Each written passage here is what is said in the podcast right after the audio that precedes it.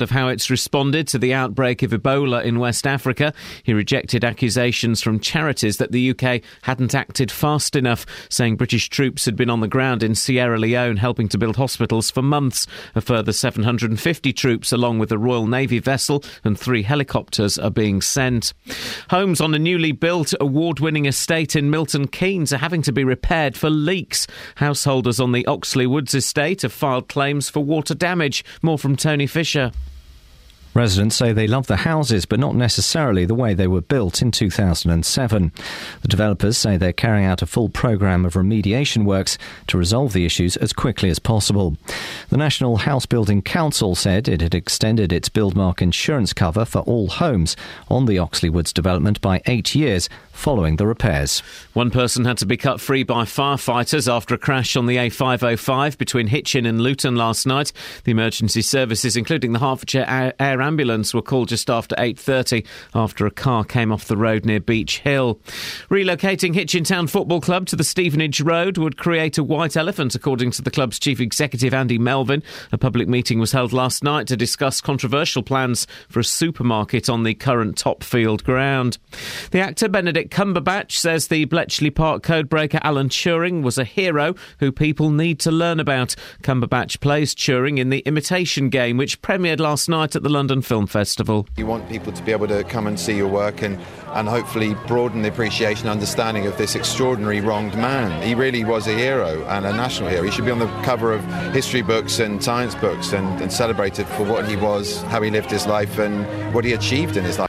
In sport, England hosts San Marino tonight in a Euro 2016 qualifier at Wembley, and the Wycombe chairman Andrew Howard has admitted that Wasps' move away from Adams Park will have a big impact on the football club's finances. The weather a mixture of sunshine and showers, which could be heavy and thundery with a risk of hail, windy with a maximum temperature 17 degrees Celsius, and you can get the latest news and sport online at bbc.co.uk slash three counties. Today on BBC Three Counties Radio. From 9. The JVS Show. With the big phone in, the hottest topic of the day, and your consumer problems. From 12. Nick Coffer. And I'm out in Stevenage today as our big tour of beds, Herts, and bucks continues its journey. From 3. Roberto Perrone. The best stories as they happen every single afternoon, and the greatest talking points. From 7. Mark Forrest. I'll bring you the best bits from everything that's been happening on BBC Local Radio. Today on BBC Three Counties Radio.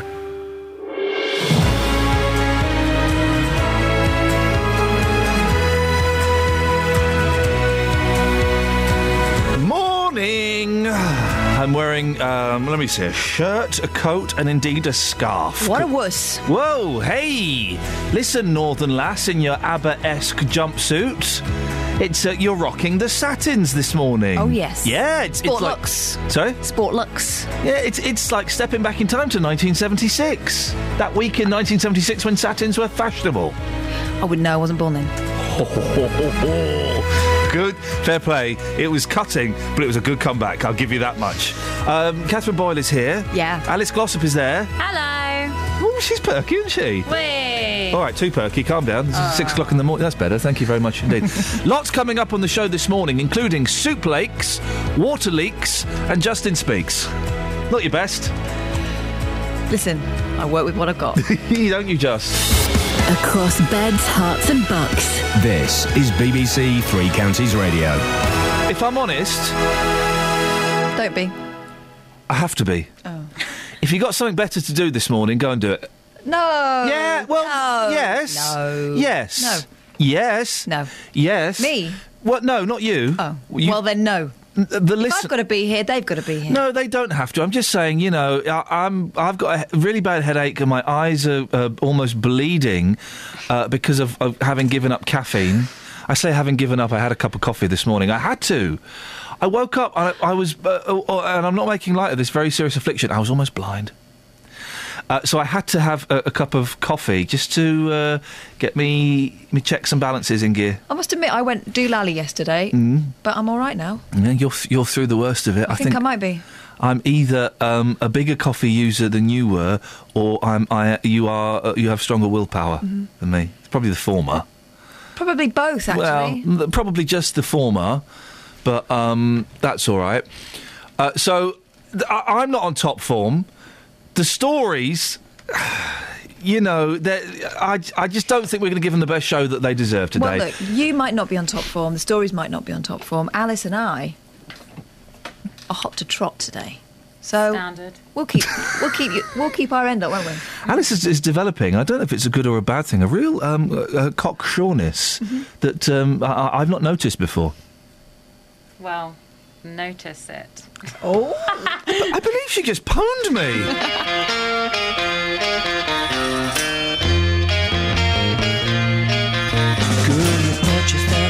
On that magic carpet ride last night.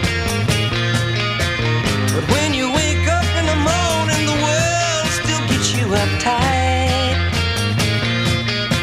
Well, there's nothing better you ain't tried emptiness inside. When you come back down, girl, still ain't feeling right. Don't it seem like it's just keep getting harder to find? And all your kicks ain't bringing you peace of mind. Before you find out it's too late, girl, you better get straight. No, but not with kicks. You just need help, girl. Well, you think you're gonna find yourself a little piece of paradise. But it ain't happened yet. So, girl, you better think twice. Don't you see, no matter what you do, you'll never run away from you. And if you keep on running, you'll have to pay the price. And don't it seem like getting harder to find? And all your kicks ain't bringing you peace of mind. Before you find out it's too late, girl, you better get straight. No, you don't need kicks to help you face the world each day. That road goes nowhere. I'm gonna help you find yourself another way. It's just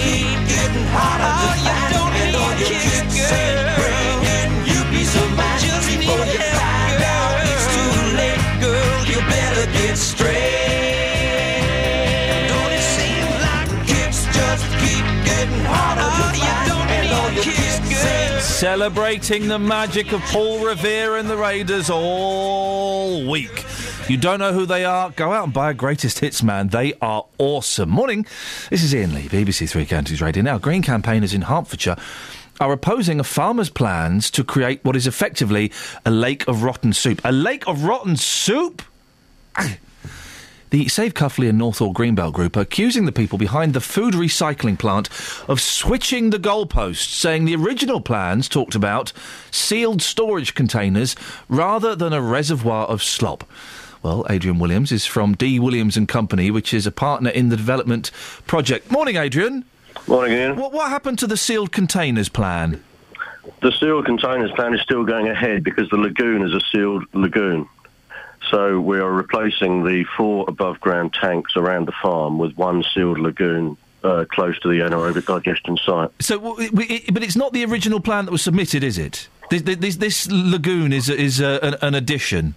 This lagoon is an addition because all the way through the project, as you can imagine with a project of this size, um, various best available technologies come forward and new technologies available. And it's been evaluated that a lagoon would do the job of the four above ground tanks as well as, if not better, um, to, to complete the job of the digestate storage. The four above ground tanks that we've got dotted around the farm, which we have planning for, would be 12 metres high, 21 metres in diameter, whereas the lagoon is dug into the ground, it's been landscaped, it's sealed. How big is it going to be? It's uh, 100 metres by about 70 metres. So it's ma- it does take up a lot of room. takes up more room than the uh, than the containers. It takes up more room than the containers on their own, but ag- aggregated amount is possibly the same footprint. Cheaper? Financially, a little bit cheaper. How much money are you going to be saving? It's not for me to say my financial matters to you. Then I'm sorry. But that you could understand that, that, that, that what I'm drawing from that, Adrian, is that you're doing this not for an environmental purpose, not for any other reason than to save a few quid, and and that's not fair on those people who are upset by this, is it? No, but if they're saying it's an, an open stake of rotten soup, that's completely the wrong end of the stick because it is going to be built by a recognised lagoon contractor. The sealed lagoons are have a 20-year life cycle. But it's taking up much more space, and you're doing Right. it simply to save money.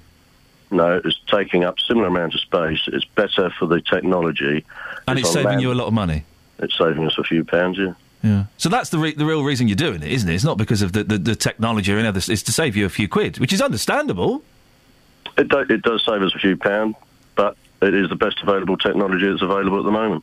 It's greenbelt land, isn't it? It's, yeah, it's land we own. We farm greenbelt land, yes. Yeah. Is, is that really a- appropriate for greenbelt land to be digging a massive lagoon like that? That's really down to the planning committee to, to answer. And when are they going to answer that? By the middle of November, hopefully. Okay, okay. Because y- y- uh, you could understand why people who want to protect greenbelt land, the thought of you doing something purely as a business decision to save yourselves a few quid, but that would take up more greenbelt land, um, you could understand why people would be upset by that, can't you?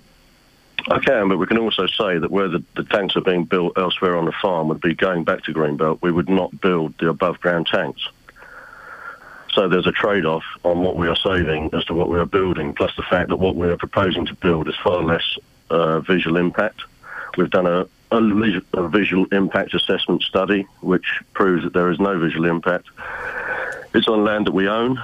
Um, we've taken consideration. We've in, we've taken consideration from the environmental agency, and it seems to be a, a good solution of a way to go forward.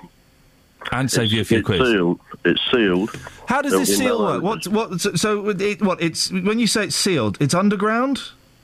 No, there's a plastic seal which is uh, seam welded to the liner which goes in the ground. Right. Is it going to smell? No, Not at all. You can guarantee that there will be no smell coming out of there. absolutely. Uh, and if the plant's a success, well, surely you're going to want to make that bigger, aren't you? No, no, it's, it's got built-in overage already. What, at what point did you realise that the original plans you submitted weren't the best you could have um, put into the council? From discussions that we've had uh, in January onwards of this year, so we put the original plans in for the AD plant, which got accepted in January 2012. It's taken a long time to get to where we've got to today, and as time goes on, the technology has become better. And your message is that these campaign. What, what would you say to these campaigners who are against this? It's a democratic democratic society. Everyone's got entitled to their own view, but they want to read the whole thing because your opening line was an open lagoon of rotting sewerage is a complete nonsense. Um, I d- didn't say open line. Open. Uh, You said open lake of rotten sewerage. uh, no, I didn't. I can read it to you. An open lake of rotten food waste. Didn't say that, Adrian. I can read it to you if you'd like. Go on then. Green campaigners in Hertfordshire are opposing a farmer's plans to create what is effectively a lake of rotten soup. The word open isn't in there. Okay. Well, it's not a lake; it's a lagoon. It's a sealed Well, lagoon. Lake Lagoon, come on, fair play. And, you know, you're it's accusing. sealed. A lagoon is a sealed lagoon. Lake and Lagoon, uh, and you're accusing people of, of not listening to the facts when, you, you know, it, it can go both ways, can't it? People jump to conclusions. That's the problem. People jump to conclusions, and generally, Exactly, it's what you've just done. yeah. You've heard something that wasn't there. So you can understand why other people might be doing the same. Well, if they read the application thoroughly, it's all on the Herts, Herts website. Adrian, thank you. And if, if people listen to the introductions thoroughly, you know, it, everyone, everyone can fill in gaps and, and, and um, uh, have a knee jerk. Adrian, thank you very much indeed. Adrian Williams from D. Williams and Company. Travel news for beds, cards, and bugs. BBC Three Counties Radio.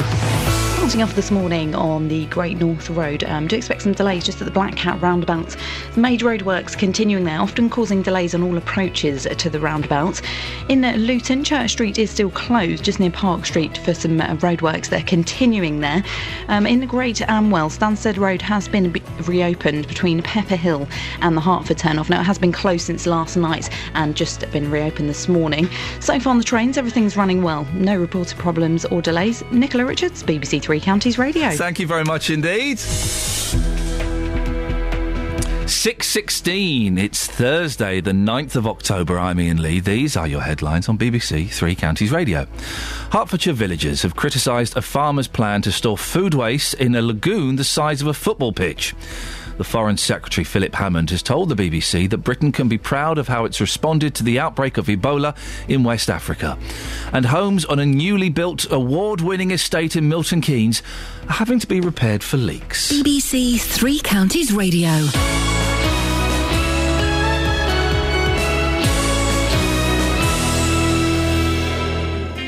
Nick Coffer across beds, Herts, and bucks. This afternoon, as part of our big tour, I'm heading to Stevenage. The parks and the gardens are fantastic. I'll be at the Fairlands Valley Outdoor Activity Centre chatting to the locals about all you can do there. Beautiful local place to uh, walk our dogs around and enjoy the area. Plus, throughout the afternoon, I'll find out about the Male Voice Choir, the Farmers Market, and the Scrabble for allotments. Nick Coffer across beds, Herts, and bucks. Live in Stevenage from midday today on BBC Three Counties Radio. Lakes, lagoons, ah.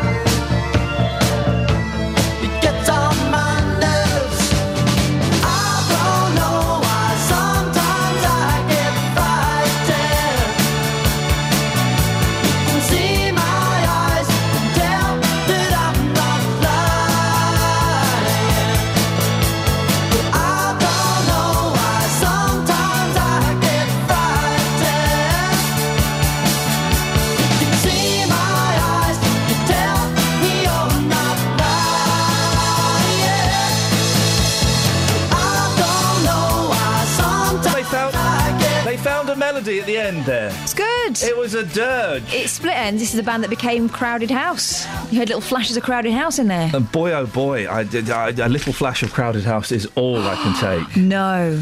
What was that, that album they did? Wooden wooden Wood- ships, wooden house, Woodface. To Woodface. I mean, for goodness sakes, guys, if you, uh, what's it all about? Really, The bland leading the bland. Oh wow! I really, I'm going to fall out with you. This is what I'm aiming for.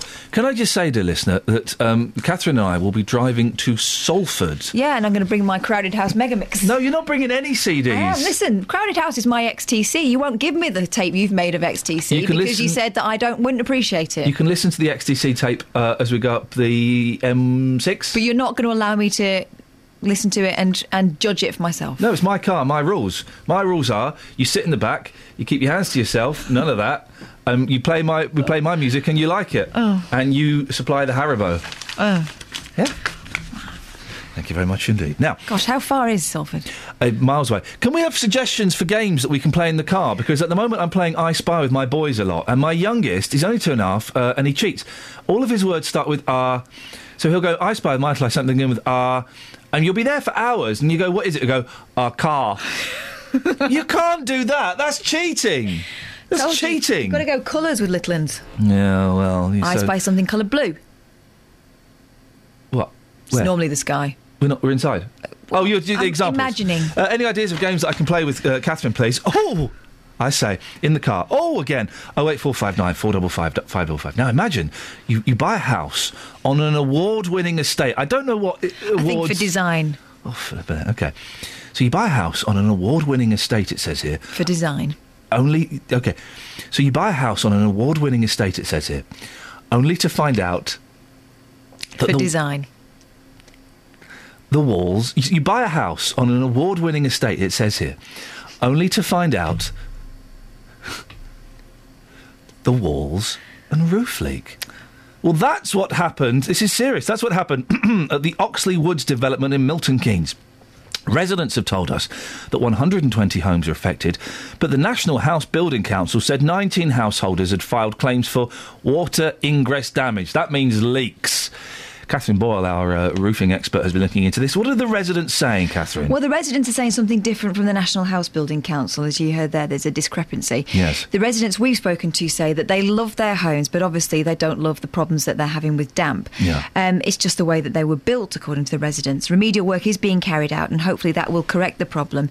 All these homes will have new aluminium fixing brackets, which apparently will stop the water getting in. Now, Paul is a local resident. Paul has even taken to writing a blog about this, has. hasn't he? He's written loads, and, I, and we haven't got enough time this morning to. He's read not lot. happy.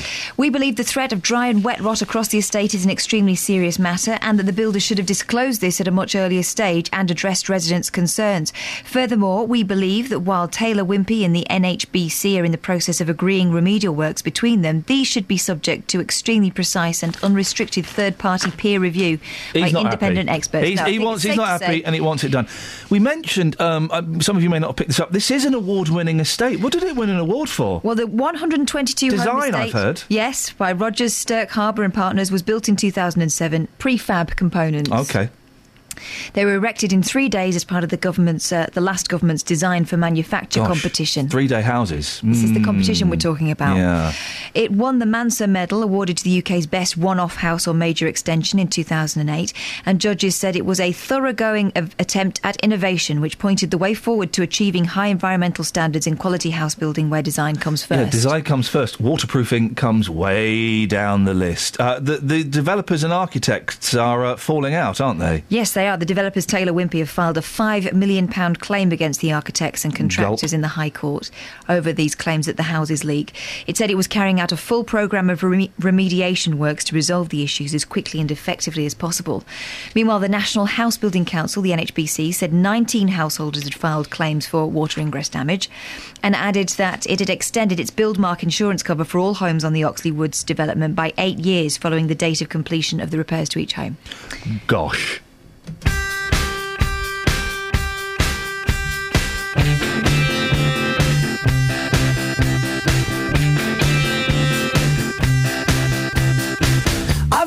Much on my plate. Don't have no time to be a decent lover. I hope it isn't too late. Searching for the time that has gone so fast. The time that I thought would last. My ever present past. You can do it right now, please. I've got too much on my mind. I think of everything to be discovered. I hope there's something to find. Searching through the time that has gone so fast. The time that I thought would last. My ever present past.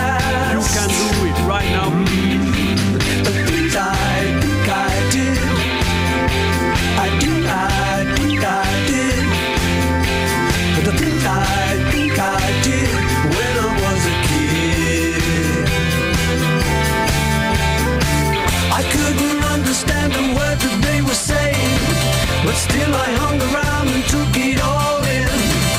I wouldn't join in with the games that they were playing. It went by, it went by in a flash. It flew by, it flew by in a flash.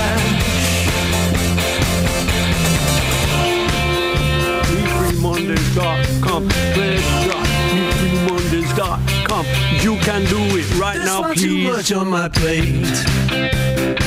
Don't have no time to be a decent lover. I hope it's never too late. Searching for the time that has come so fast. The time that I thought would last.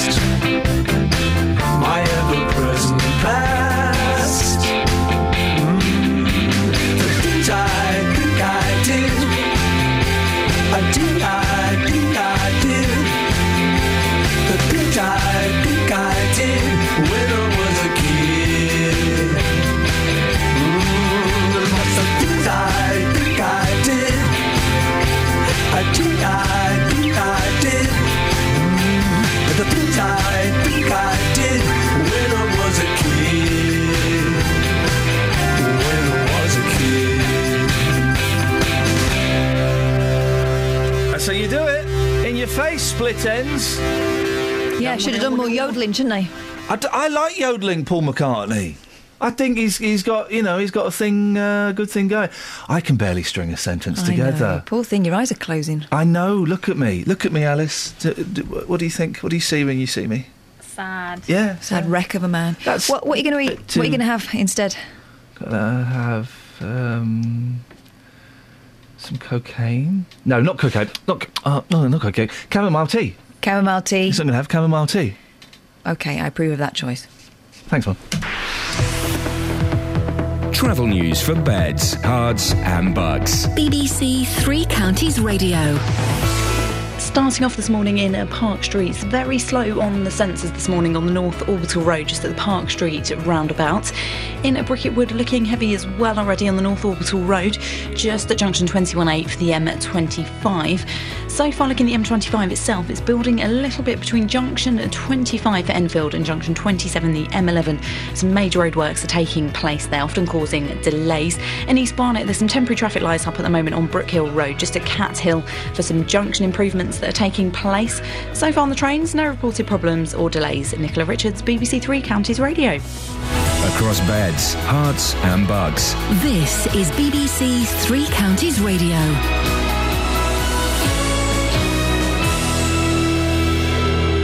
It's 6:30. I'm Simon Oxley. Hertfordshire villagers have criticised a farmer's plan to store food waste in a lagoon the size of a football pitch. The villagers in Cuffley and Northaw are opposing proposals to extend the food recycling plant, which, we, which will be considered by Herts County Council next month. The Foreign Secretary Philip Hammond has told the BBC that Britain can be proud of how it's responded to the outbreak of Ebola in West Africa. A further 750 troops, along with a Royal Navy vessel and three helicopters, are being sent. And homes on a newly built award winning estate in Milton Keynes are having to be repaired for leaks. Householders on the Oxley Woods estate have filed claims for water damage. Three Counties Sports. BBC Three Counties Radio. England hosts San Marino tonight in a Euro 2016 qualifier at Wembley. San Marino are the joint lowest ranked team in the world. Here's England manager Roy Hodgson. It's important we're taking the game very seriously.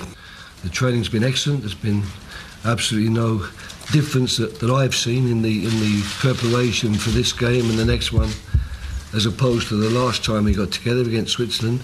And I know that everyone is quite anxious to play. Meanwhile, the FA are considering staging England games away from Wembley from 2018 if they can secure an NFL franchise to be based at the stadium. It's also thought the FA has ruled out Tottenham using Wembley as a temporary home, increasing the chances of a Spurs move to Milton Keynes. Wycombe chairman Andrew Howard has admitted that Wasps' move away from Adams Park will have a big impact on the football club's finances and may slow down what he calls the road to recovery, but he says their future relies on being self sufficient. Meanwhile, the chief executive of Premiership Rugby has rejected claims that Wasps' move to Coventry is creating a franchise situation, and Mark McCafferty says the Wasps Academy will continue to recruit in the southeast. So that won't impact on the sort of Worcester areas or the East Midlands areas. Um, Wasps will be working from an academy point of view and the development of young players, uh, the existing territory that they have uh, from when they're based at, uh, at High Wycombe. New Watford head coach Slavisa Jokanovic took his first training session yesterday. Meanwhile, the Hornets have signed defender Sebastian Bassong on loan from Norwich. The 28 year old former Tottenham centre half joins until January. And Hemel Hempstead gymnast Max Whitlock competes for Great Britain in the all around final at the World Championships in China today. Whitlock is included after an injury to Nile Wilson. BBC Three Counties News and Sport. The next full bulletin is at 7. If you hear a whisper, give us a shout. Iain Lee. BBC Three Counties Radio. If you hear a whisper, give us a shout. If you hear a whisper, One, one. guess, give If you hear a whisper, us a shout. give us If you a hear a whisper, give us a shout. If you hear a whisper, If you hear a whisper, us give us a a- shout. If you hear a whisper, Wahoo. give us a shout. Princess, if you hear a whisper, give us a shout. If you hear a whisper, give us a shout. If a you shout. hear a whisper, give us a shout. If you hear a whisper, If you hear a whisper, give us a shout. Give us a shout. If you hear a Respect. give. If you hear a whisper, give us a shout. One, one.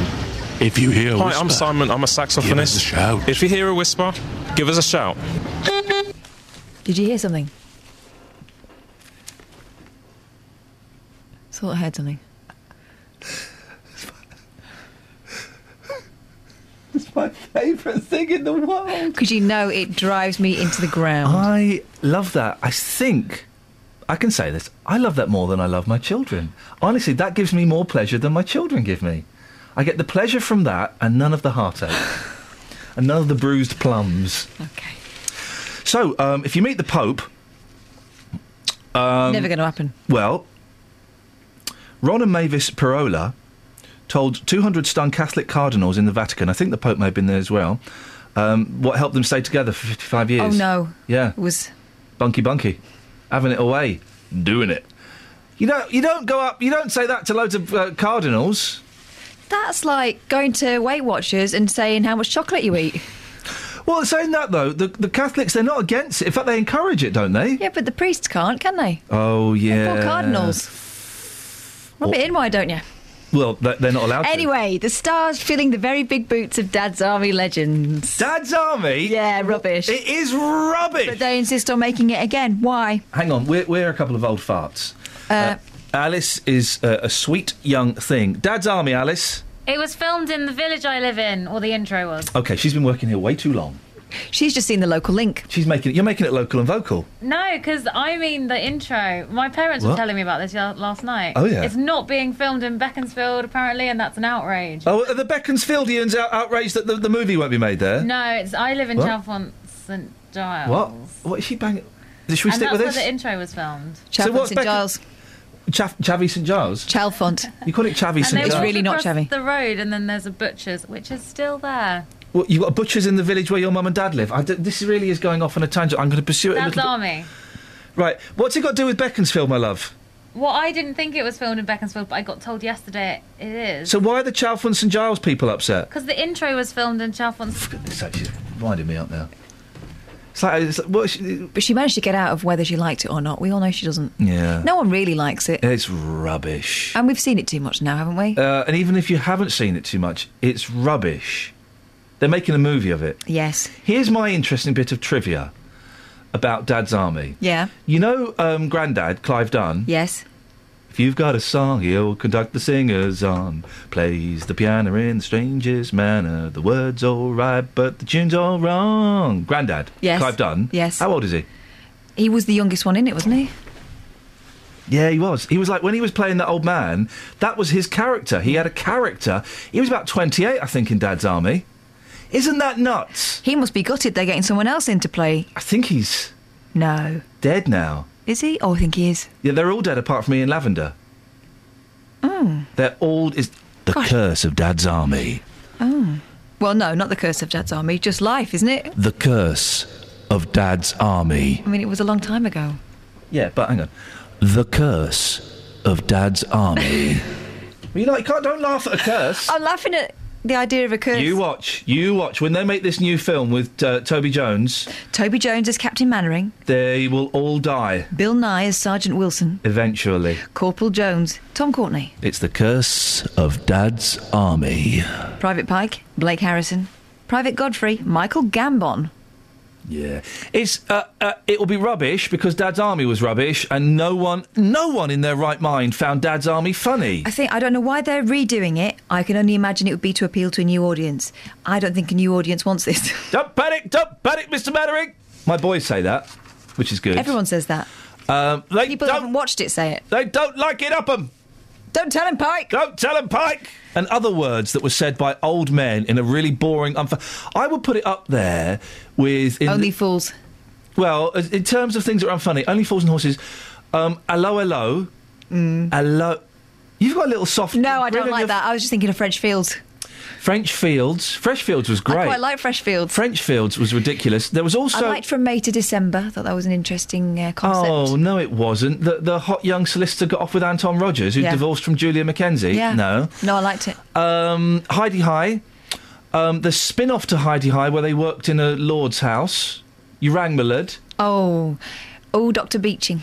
Oh, Dr. Beeching. Is that what it was called? There was another one that was about railways. Uh, all of those programmes. In fact, anything written by, um, who is it, Laurence Marks and the other man, rubbish. And It's not rubbish. It's just really Jimmy, old, old Jimmy fashioned. Perry and David Croft, rubbish. Proper old fashioned. Uh, speaking of rubbish programmes, some old woman wa- baked a cake. How dare you?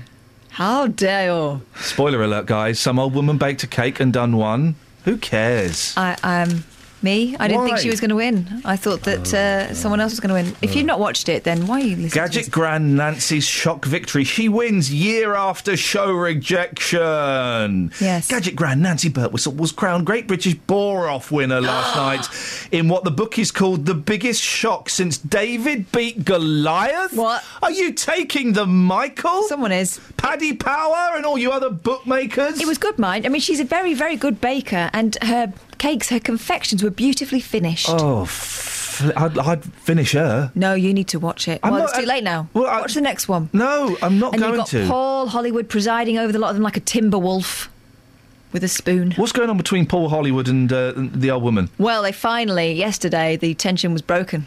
What, you didn't do the same thing you did with that woman in America, is it? No, Good. uh, there was a hint at that though. Oh, he- Mel and Sue, you see, they got into trouble for being a bit uh, grubby, but I think it's all good. Clean I like Mel, Mel and Sue. I like Mel in particular. I think is is uh, brilliant. I've got a, a very soft spot for Mel. Uh, and, so- and and together, Mel and Sue, I think are wonderful. But just the the great. Hey guys, let's watch some old people cooking a cake. Well, I, I didn't want to do that when it was my nan doing it. I'd rather see the British Bake Off than most people's cakes on Facebook. Well, I don't want to see any cakes unless it's I can see it coming closer to my mouth and entering Ah, me. Jealousy. Yeah, probably.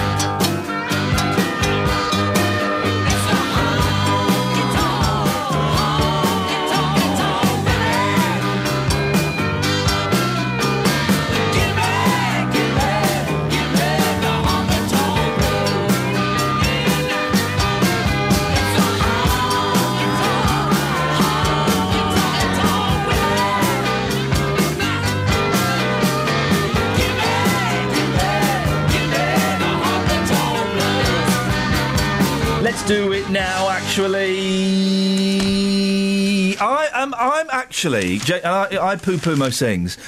I'm genuinely getting a little concerned about the Ebola. It's very nasty. The Ebola. And there's all this sort of, well, we're sending out 700 so- shoulder, shoulders, soldiers to shoulder the burden. Uh, but yeah, they're going to build like a 90 bed hospital. Okay, what what's that going to do for the other thousands of people? It, it's it's going to take some drastic measures of. Uh, you, you, you, we, we joked about an Ebola village earlier no, but I don't think it's that that crazy. You There got to send all the people that have got it to go and live in one place. There are effectively that's what's going on, you know, in some places at the moment, and you can see these awful pictures of people just being left out in the street because no one dares to collect the dead because they don't want to catch it, and people aren't being paid enough hazard money to be able to go and do the clear up. So it's it's just breeding more disease. It's absolutely There's awful. two big. Well, there's a few big Ebola stories, but you've got one, haven't you? Yeah, this is about the little boy called Kofi. British aid worker accused primary school parents of treating her son like a leper yesterday after he was banned from classes amid an Ebola panic. It's not quite that. He's normally at school in Sierra Leone, that's where he lives. Yeah, where they have Ebola. And he was due to enrol temporarily, just for a few weeks, at St Simon's Catholic Primary School in Greater Manchester um, while his mother worked in the UK. So it would be a matter of weeks.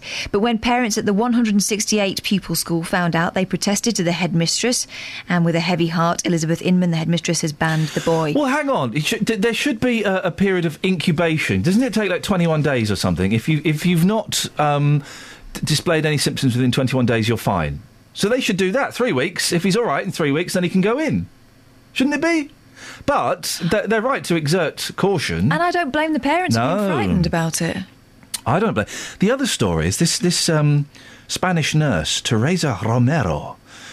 Romero was distraught last night after her dog was put down. Now she's the the Spanish nurse that's got. Uh, Ebola. She got it by um, d- d- being with a dead priest, a dying priest, a dead priest, and then touching her gloved hand on her face. Ay. Uh, so um, the, the, her dog has been put down. Three hundred thousand people signed an online petition to save Excalibur, uh, and there were demonstrators and a vigil as people shouted "murderers." Oh, f- goodness sakes! Well, listen, while I'm all for animal rights, unless of course it, that animal is uh, held within a bun and I'm eating it. Uh, for goodness sakes, this is. I don't know if you can get it from animals. I don't know. They were completely right to shoot the dog. Of course they were. Of course they were. There can't be anybody who thinks that that dog should still be allowed to be running around Spain. Spain, you've dropped the ball and well done for picking it up again. Oh eight four five nine four double five five double five. I am genuinely getting a little bit um, nervous about Ebola. I've always poo-pooed the bird flu, the uh, the swine flu, all of those things, but this is like proper, and, and um, hundreds, nay, thousands of people are dying. This is a thing. They're calling for UK screening now. They're calling last night for um, Ebola screening for people coming into Britain as the UK, United States, sorry, announced it would step up its safeguards over the weekend. Barack Obama ordered tests on travellers from West Africa to be carried out at five of the largest airports in the US. Yeah, bring it, bring it on. Bring it on. Your thoughts on that, please. Oh eight four five nine four double five five double five. Also, we'll speak to Dealey. Dealey's been gathering thoughts on uh, uh, the Stevenage, the home of the big tour. Apparently, they ain't great. Travel news for beds, cards, and bugs. BBC Three Counties Radio. Starting off this morning on the M25, starting to look rather heavy heading anti clockwise between junction 21 for the M1 and junction 19 at Watford. In Bricket Wood, already building up on the North Orbital Road, uh, just at junction 21A for the M25. And on camera, it's looking heavy in Borehamwood on the Barnet bypass, heading southbound between Stirling Corner and Mill Hill Circus. Checking the local live departure boards for the trains. Everything's at running to time so far this morning across the three counties. No problems or delays on the trains. Nicola Richards, BBC Three Counties Radio.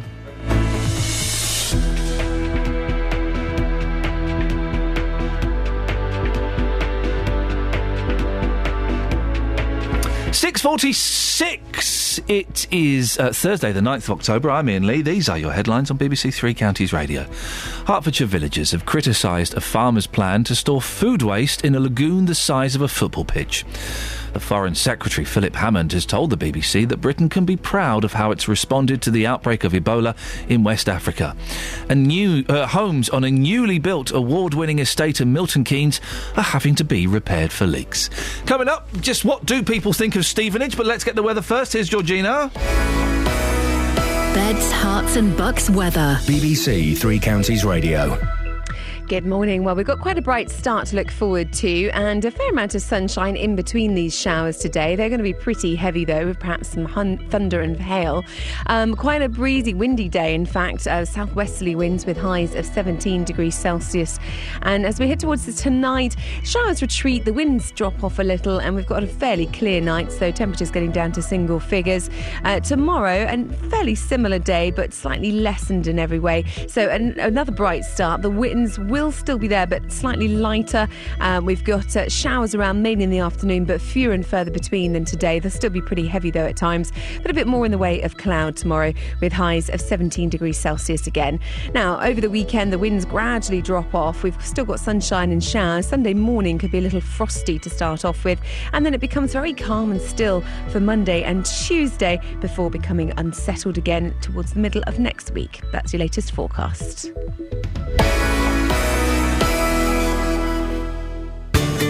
For some, the international break means no football.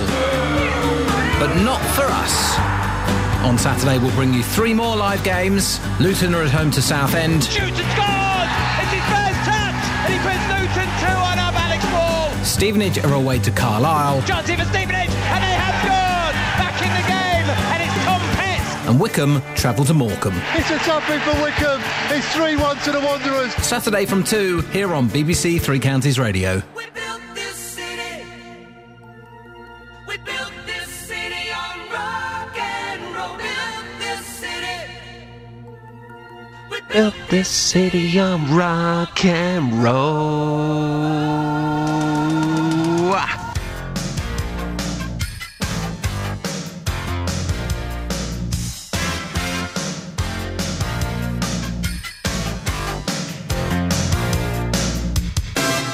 Say you don't know me, I recognize my face. Say you don't care who goes to that kind of place. Knee deep in the hoopla, sinking in your fight. Too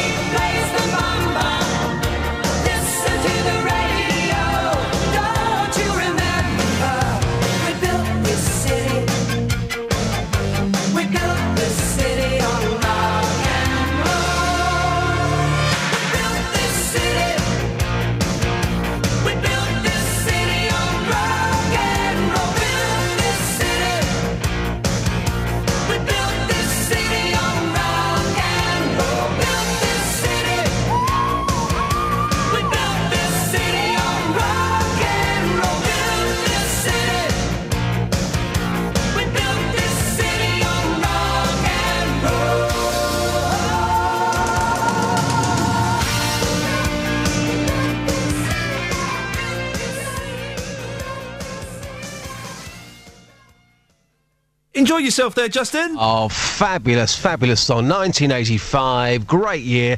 And what really annoys me about that song, it was a US number one. Here, it didn't even make the top 10. That is disgusting. It's a hell mess. It's a hell mess. Yes.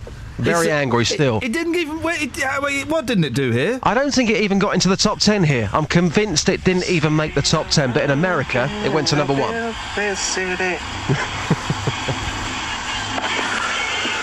Just singing along there a little bit, weren't you, Just? Yeah, great- great tune. Great tune. You Yeah, got to thank love it. Now listen, the home of the big tour. Where are we this week? Stevenage. Hey. Lots of things to celebrate about Stevenage. Everyone loves Stevenage. What's but- not to like about Stevenage? Particularly people called Stephen who are of an age and live there. I bet they're having a great time. I bet they are. Yeah, Yeah, yeah. absolutely. Uh, boss, I've actually been to Stevenage. I was I was there yesterday. My mate Paul lives there. Does he? Yeah, hello, Paul. Hi, Paul. Morning to you, sir. Um, so what I've done, I've um, made a little package for you uh, w- w- with some Stevenage facts. Yep. And then I spoke to the locals about what they love about Beautiful. Stevenage. Excellent. And it all goes horribly wrong. Take a listen to this. Stevenage was a designated new town under the New Towns Act of 1946. Around 30 miles north of London, it's the birthplace of a superstar who loves cars and pussycat dolls. There is the checkered flag for Lewis Hamilton. It's a massive, massive win for the Briton. F1's Lewis Hamilton, who still talks with passion for his hometown. Stevenage had the first traffic free shopping zone officially opened by the Queen in 1959. Astrium is based in the town. They make spacecraft and take part in groundbreaking scientific space exploration missions. Only last October, a satellite that was built locally was launched into orbit carrying the biggest array of imaging sensors ever flown into space. And here is an actual sound of the beast taking off. 3, 2, 1, top, décollage. They also have a football team, formerly known as Stevenage Borough, now simply Stevenage. They currently lie 17th in League Two under the leadership of Wezza, aka Graham Westley. I won't ever take no for an answer. Chill out, Gray. You do realise your suits don't fit you properly. I'm fed up with it, to be honest with you. Well, enough of the history lesson. What do people living in Stevenage think is so great about their town? Here's what they had to say on the streets. What's the best thing about this place? Uh, well, it's just like any other place, really. There's nothing special about it. It's just nothing special. This is your town. Yeah, I know it is, but so was Hackney, my town. It's just the same. But you're mugging your own town off. I'm not mugging it off. I'm just saying it's nothing special. Um, Sir, you travelled all the way from Romania. What's the best thing about this town? I don't know. Well, it's green. It's green. Yeah. Uh, quick access. Is that about as good as it gets? Yeah. Cheers. Stevenage, the home of our big tour. Why not try it for yourself one day? And you might just like it.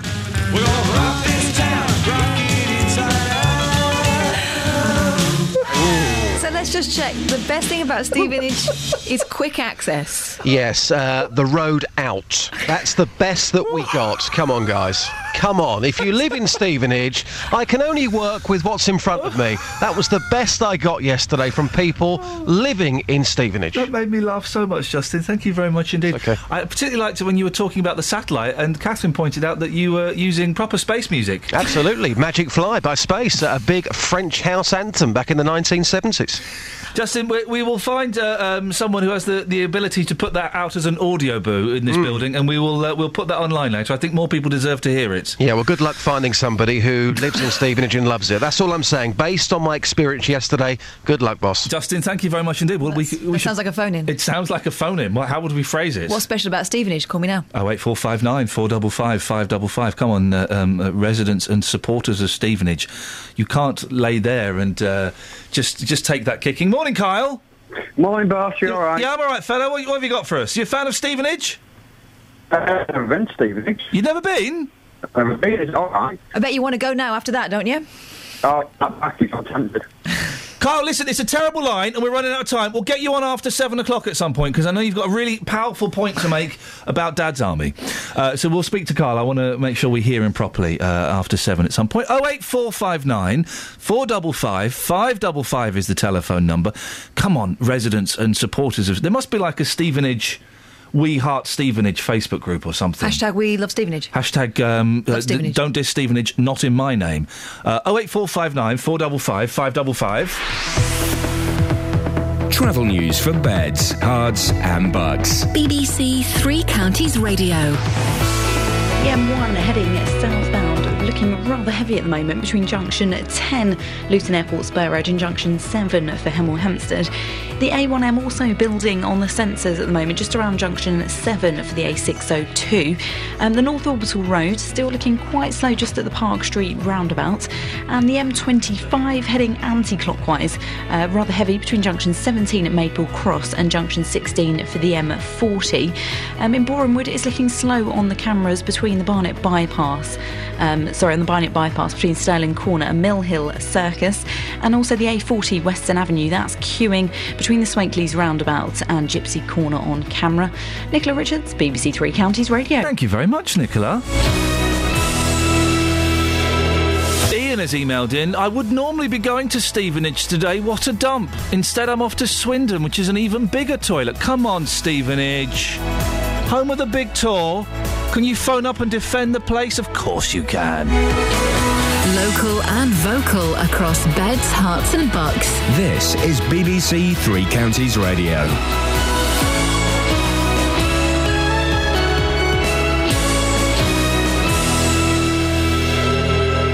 It's seven o'clock. I'm Simon Oxley. The headlines Developer defends Hertfordshire Waste Lagoon plans.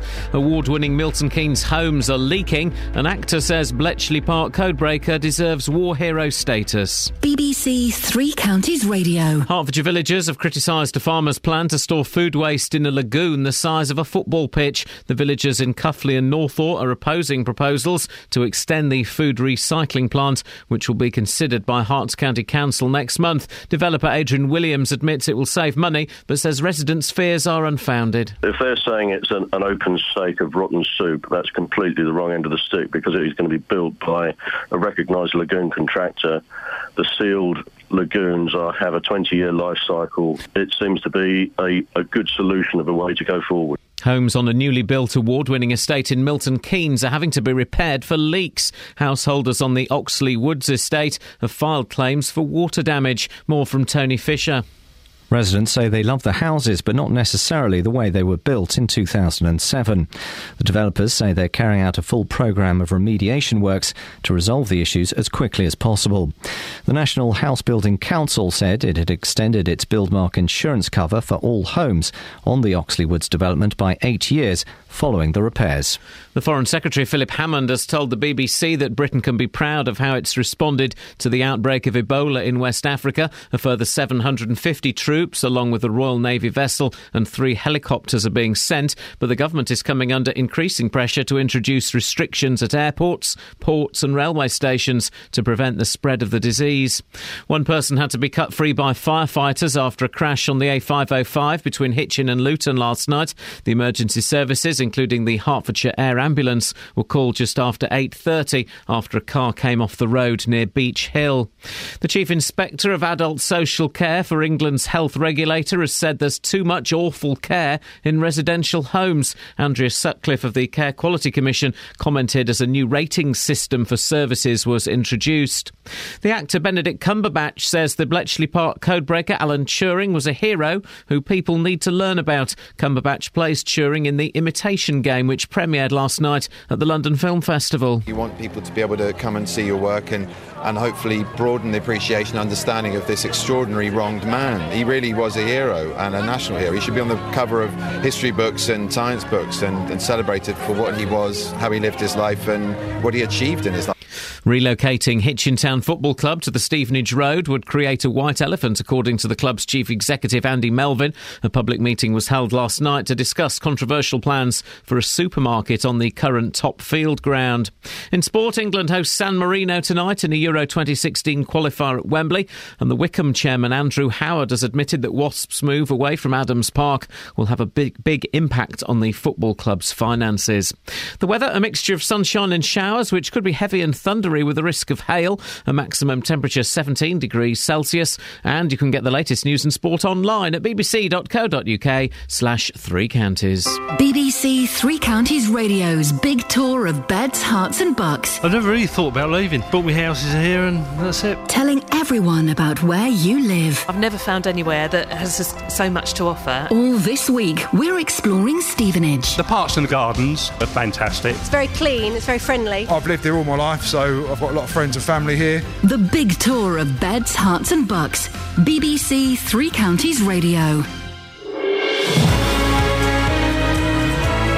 Good morning. This is Iain Lee, BBC Three Counties Radio. It's three minutes past. We've been here for an hour.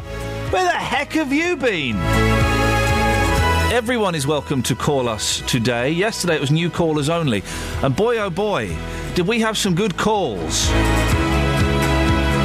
Three of them, but they were good. Good three. Anyone can call in now. We've lowered our standards again. Yes, even you. Well, what are we talking about? We're talking about a big lake of sewage. It's covered up. Not a lake, it's a lagoon. The difference being, the difference being. One's in Venice. Yeah, um. no, You're thinking of uh, canals. They've got a lagoon. No, they don't. They've got canals. They've got lagoon. They've too. got canals. They've got lagoon too. They've got canals. Cross the lagoon to get to Venice. They've not got a lagoon in Venice. You're, you're thinking of um, um, um, Scotland. They're locks. Ah. Water is so complicated, isn't it? You scared of Ebola? I know it's a weird question to ask, but I normally don't buy into these um, international or national panics. I'm getting quite itchy. Well, there's this It's not a symptom, is it? I don't think so. No. There's a mum in the paper at the moment. She's uh, brought her child over. He normally goes to school in Sierra Leone. She's astonished that people don't want him in their school. Would you be astonished? Yeah, I, I, can see I can see com- comparisons with um, when AIDS first broke. Do you remember? And uh, Princess Diana was seen as so brave For touching people. for shaking hands with uh, someone who had AIDS. I, uh, yeah, d- d- we'll, we'll look into this a little bit more and discuss it throughout the show. And also, come on, we just played a, a package from Justin Dilly, which maybe we'll try and play before nine o'clock if we can, because it was so good. But basically, people don't like Stevenage. I've been to Stevenage. My mate Paul lives there.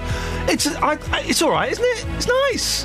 What's your beef with Stevenage? Oh eight four five nine four double five five double five. Across beds, Herts, and bucks. This is BBC Three Counties Radio.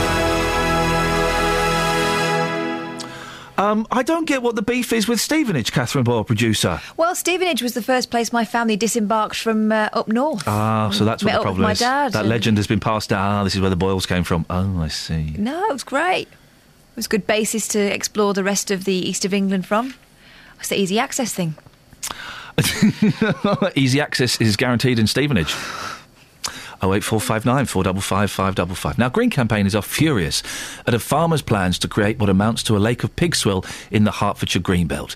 The original plans for the food recycling plant at Cuffley suggested the rotting food would be kept in sealed containers. Well, now the County Council have received an application for a lagoon. Bob Stubbs is a parish councillor, member of the Save Cuffley and Northaw Greenbelt protest group. Morning, Bob. Good morning. What's your beef? Well, basically, um, there was a lot of opposition originally to the digester plant, and that was geared around environmental impact, uh, odours and fumes. And we were assured at that point that all of the uh, process would be in sealed tanks, and therefore there wouldn't be any odours or fumes. And now suddenly the farmers are putting forward an alternative proposal, which is to move from sealed tanks effectively to an open lake the size of a football pitch. It's not open, it's going to be sealed. Well, no, no, it's got a plastic sheet laying on the top. Um, and it, it's not it's not going to be sealed. Uh, we, were, we were told by the developer it's going to be welded on. um, you may be told by a developer, but that just won't work, will it? I mean, just think Well, I don't know. What's your evidence? Um, well, uh, we've talked to various experts who said it's bound to, to flex and move. Uh, if nothing else, it's going to have rainwater falling on it, so it's going to distort and it'll weather. But it'll still be sealed. It won't be sealed. I mean, it just is impossible to seal that size. Why, Um, why is it? Why is it impossible to sti seal something that size? I've seen big things sealed. Um, well, that's not what it describes in the planning application. It doesn't say it's going to be sealed. It Well, the, the, the it'll be on developer has assured me it's going to be sealed and there'll be no smell. But, but let's go back. The developers assured us two years ago that they, this would all be in sealed tanks. Yeah, they've changed their plans. Uh, he's changed his plans, but purely for commercial reasons. He's also taken another one and a half acres of greenbelt. Uh, this structure won't sit well in the landscape. It'll be somewhere around eight metres high with a barbed wire fence on top. Uh, and to put that in context, that's about the size of a two-storey house. Um, and there's no there's no justification for it. He has all the consents in place he needs to build it as originally planned, and this is just driven by pure profit.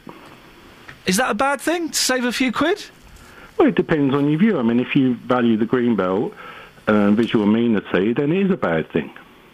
There's, a, there's, spent, there's meant to be special circumstances for developing green belt sites. Uh, the only special circumstance here is the developer wants to make more money. It's his land, so he can do what he wants, can't he? No, he can't. That's what the planning uh, system is for, and that's what the green belt.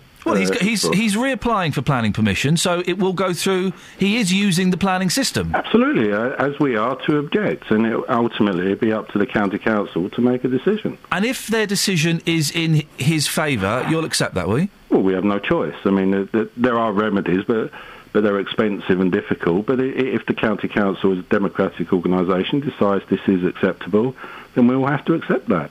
I thought that these recycling plants were the kind of uh, uh, things that th- th- it's very environmentally friendly, isn't it? It is it is environmentally friendly, And uh, we should be encouraging that, surely. Uh, and in principle, I have no objection to digester plants. I mean, the question is whether they should be put in the green belt uh, and various other issues around this. But we are where we are. He has all the consents to to build the digester, and, and it must be a good thing for the country. But that's not the issue. the issue is it's near you. It's not near me as it happens. The issue is it's about another one and a half acres of the green belt. I mean, to, to put this It's, your parish council, isn't it? So, so Yeah, is, is um, an issue that's in your, your area? Yeah, but to make it clear, I'm not talking on behalf of the parish council because we haven't considered uh, this application yet. But to put this in context as well, the, the, the same farmer is also applying for the development of 600 houses on the green belt. And that, he's linked that to the digester as it will provide green energy. But he's, apply- he's applying for planning permission, which you've already said is, is, is uh, the, uh, the best system we have. So Well, it's the only system we have, and we have to accept that's the system. I mean, the issue is uh, uh, about preserving the green belt because there's a big housing shortage, isn't there? 600 houses would, would, would certainly help a lot of people. There is a big housing shortage, but the uh, local council has already determined that the site he's put forward is not appropriate for housing. Well, then they'll, they'll reject the planning. They will do, and he'll probably. Uh, Well, then, then, then, then why bring it up? If, they, if they're going to reject it, then Because- there's, there's no problem. because what, what we have is creep here. He he started with a digester plant. He's now taking another one and a half acres, and then he's trying to apply for. But you've just said that they'll reject it, so there's not a problem. Well, no, he may go to appeal, and Eric Pickles may well give him consent. There's been a thousand. It does sound a little bit like Bob uh, NIMBYism. No, not really. I mean, the, the I think the community accepts that we're going to have to have additional houses built on the green belt in Cuffley. These 600 houses just happen to be on the wrong site Why is it the wrong site? Where would the right site be? because it's it, it has huge uh, visual impacts. I mean, it's on the side of a hill that's like a ski slope. There are there are other sites which the local authority are identifying as part of their long-term planning process, which will accommodate two to three hundred houses, and in due course, the community will have to consider whether that that's acceptable. But those sites which have currently been identified look far more acceptable than the one this this farmer has gone for. Uh, I can tell you're frustrated by this, Bob. Have you spoken to um, the developers personally? No, no, he he, he doesn't consult. He do, this application just came completely out of the blue. He's not consulted the community or any local stakeholders. Bob, I appreciate your time, and no doubt we'll speak. Um, when are we expecting an answer on this? November? Um, well, consultation on On- on the- on the lagoon lake. itself, yeah. uh, that that that finishes on 28th of October, and then I expect the local authority will make a decision probably before Christmas. All right. Well, maybe we'll speak to you then, Bob, and find Thank out what, what, what happens. It'd be great to try and get you on as well with the gentleman we were speaking to earlier on. Bob, I appreciate your time. Thank you very much indeed. Bob Stubbs, Parish Councillor, member of the Save Cuffley and Northaw Greenbelt protest. Across beds, Herts, and bucks. This is Iain Lee. BBC Three Counties Radio. Morning, Kyle. Can we hear you now? Yeah, morning, Iain. Is that clearer? That's a little bit clearer, yeah. Ah, okay. Okay, let's see. Now, what have you called in about? Uh, well, there's two things really. Um, when you were talking about uh, sort of comedies from the 70s and stuff like that, uh, the bloke, the bloke who I think has been on the radio before, is it called Collins? Yes. Yeah, he sounds exactly like one bloke from- on the buses. Carl, I tell you what we're going to do. It's not the greatest of lines. We're going to get you back after half past seven. Because it sounds like you're making a very uh, important point here about Dad's army, and I want to hear what you have to say. So we'll get him back on after half past seven, and And talking about Colin Dunstable, of course. yeah, yeah, of course, and hopefully we'll get him on a better line and be able to hear his point. Well, he was all right when I rang him up. I don't know what he's doing. Is, is he putting us on speaker? No, it just sounds like his signal was going. That's all. Oh, Kyle. I, I'm really disappointed we didn't have um, uh, Bob and our first guest on talking together about um, the uh, Andrew Williams about the lagoon. That would yeah, have been good. I'll have a word because Yeah. they seem to be both sit, giving completely different arguments. Yeah, stuff like that. You need to um, have them head to head team. If anybody fancies uh, listening next time. Oh eight four five nine four double five five double five is the telephone number if you want to give us a call.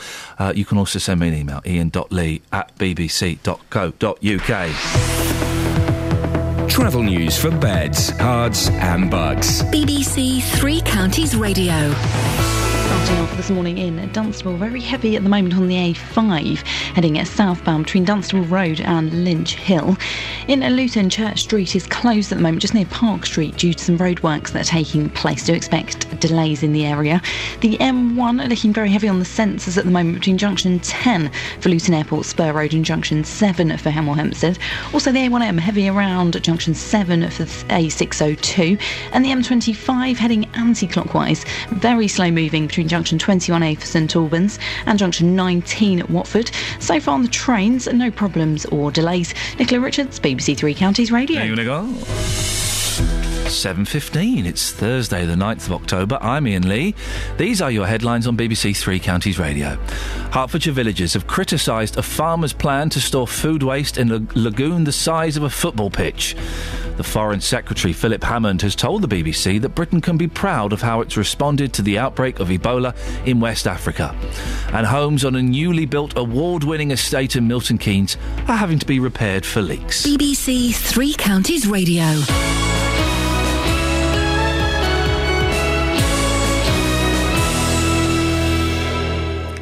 This still going?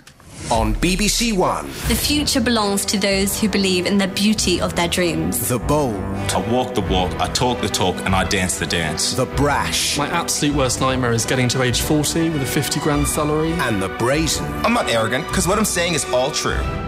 Would you uh, send the candidates in place?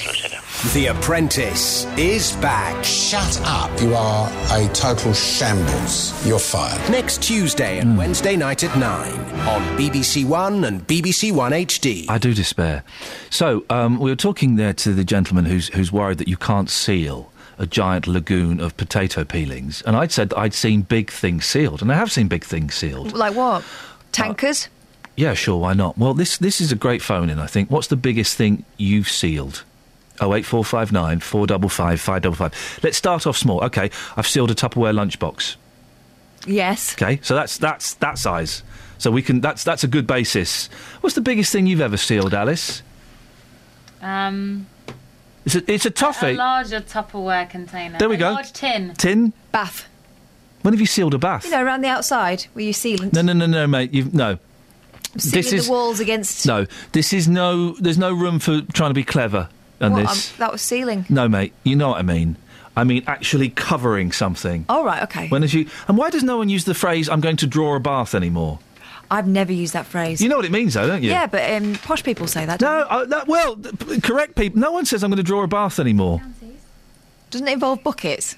No, it means you, you turn the tap on and you, you've drawn a bath. Uh, what the biggest thing you've ever sealed, please, dear listener? Oh eight four five nine four double five five double five. New new callers and old callers alike, please. Walking boots. Sorry. Walking boots. What do you mean? s- wh- What? You know, you put the seal on them. No, that's dubbing. I'm not talking about dubbing. I'm talking about when you've actually covered something. Right. Kieran gets it. Morning, Kieran. Hi there. What's the biggest thing you've ever sealed? A coffin. Oh. Hey, flipping it. What, what were you doing that for?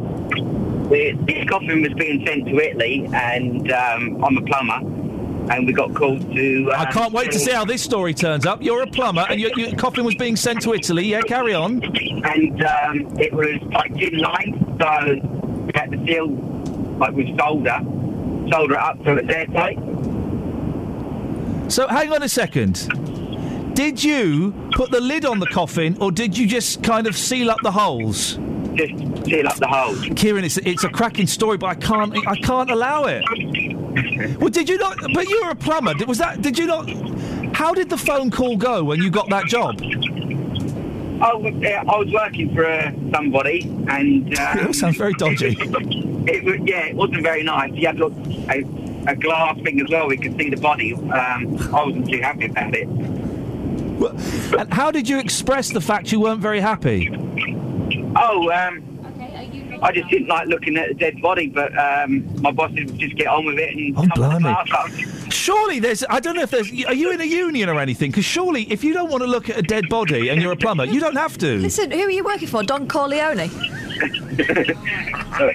Things are different them days, I suppose. I suppose they were. So you sealed up the edge of the coffin, did you, Kieran? Yeah. Do you know what? I'm gonna. I'm gonna. Ch- I'm, thank, that's a cracking call. Do you know what? have it. We'll let that a work. I will.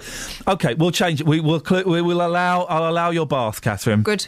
And I'll allow because Kieran's call was so good. There you go. The biggest thing you've sealed. We've already had a plumber who's had to seal a coffin that was being sent to Italy, and he was unhappy because he had to look at a dead body.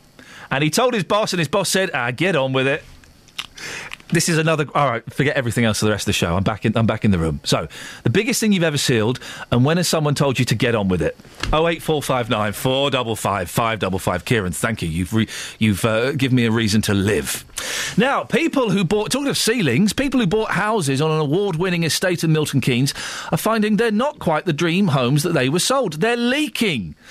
According to residents, all 120 homes on the Oxley Woods estate are letting in water, although the National House Building Council said that only 19 householders have filed claims for the damage. Resident and retired architect Barbara Swan joins me now. Morning, Barbara. Morning. Uh, you live on the estate. What, why, what, what attracted you to it? Um, well, they're lovely contemporary designed houses. They actually look as if they're built in the 21st century. Um, they're very energy efficient. They're very well designed. The plans are good. They look good from the outside. Lots of lovely daylight. So they're very attractive houses. And they've won awards, haven't they? Yes, about um, 11 or 12. So when did I'm assuming you have a problem in your home? When did you first notice it? Um, well, um, the, the, the, the main problem was uh, we've all, a lot of people have suffered from small leaks which have been um, patched to a certain degree. Um, but then uh, Taylor Wimpey started to do um, investigations in uh, towards the back end of last year because people had had other problems and um, discovered that in fact water had been getting into the structure. The the, the, the houses are built from uh, prefabricated timber panels, and water was actually getting into the structure, which wasn't actually um, evident from inside the houses. And it- how many how is this affecting all of the houses, Barbara? Yes, uh, probably yes. As far as you know. Yes. Yeah. The, because of the way um, they were constructed. And uh, d- you may not be able to answer this question, but but as a, a- an architect, uh, uh, whose fault is it? Do you think is it the arch? Is it the design, or is it the, the actual building? Well, I can't really say that because it is a, a law case now. Um, but we love the designs of the houses, and maybe it was the way that they were constructed which has caused the problem. Uh, the remedial work i i that hasn't been done yet, has it? That's going to be happening soon. It started on the first block of houses. Okay, and uh, uh, d- d- what do we think? Is it is it going to be enough? Um, we promised that it will be, yes. Um, we've been looking at the proposals all summer, really. Uh, we've been scrutinising them, um, and uh, an independent body has also looked at them. So we've been promised that our houses will be better than they were when they were new, without any of the problems when they are completed. It must have been very frustrating. How do you think it, it's been uh, handled? Um, well, it's been very worrying for the residents, you know, to find out that there are uh, there is a ma- major fault in the way that they were constructed. Um, we would have liked a lot more information, really, from Taylor Wimpey um, and cooperation from NHBC. Mm. Sounds very frustrating, Barbara. Listen, I, well, thank you very much for your time. I wish you uh, all the best of luck. Hopefully, this will uh, get sorted out. What a pickle! Across beds, Herts, and bucks. This is Iain Lee. BBC Three Counties So- Radio. I've got to say that last. What was the name of the plumber gentleman? Kieran. He was what a brilliant call from from a punt, and we, we'll, we'll we'll we'll expand this. So, uh, what's the biggest thing you've sealed? He had to seal. He was a plumber. He had to seal a coffin that was being sent to Italy. And he could see, there was glass, and he could see the dead body. And his boss just said, "He said, I don't like this. I don't want to look at the dead body." His boss said, "Ah, get on with it." I think it's another phone in when bosses take the mick. because I've had boss. I worked in television very briefly. Yeah. And Me um, too. there was an editor of the programme, so she's really important. Yeah. And uh, she called me over at one point and said she had a really special job for me. And it was looking after her kids. Oh, 'Cause she had to bring them in. So can you sort them out with a drink and stuff like that? And I just thought, you know, when bosses take the mick. Oh, okay. Well, we've got three cracking phone calls, all on the back of a, uh, a poo lagoon, okay? Or not. Thanks, Ben. Uh, so, what we've got so far is uh, the biggest thing you've sealed, and can anyone beat.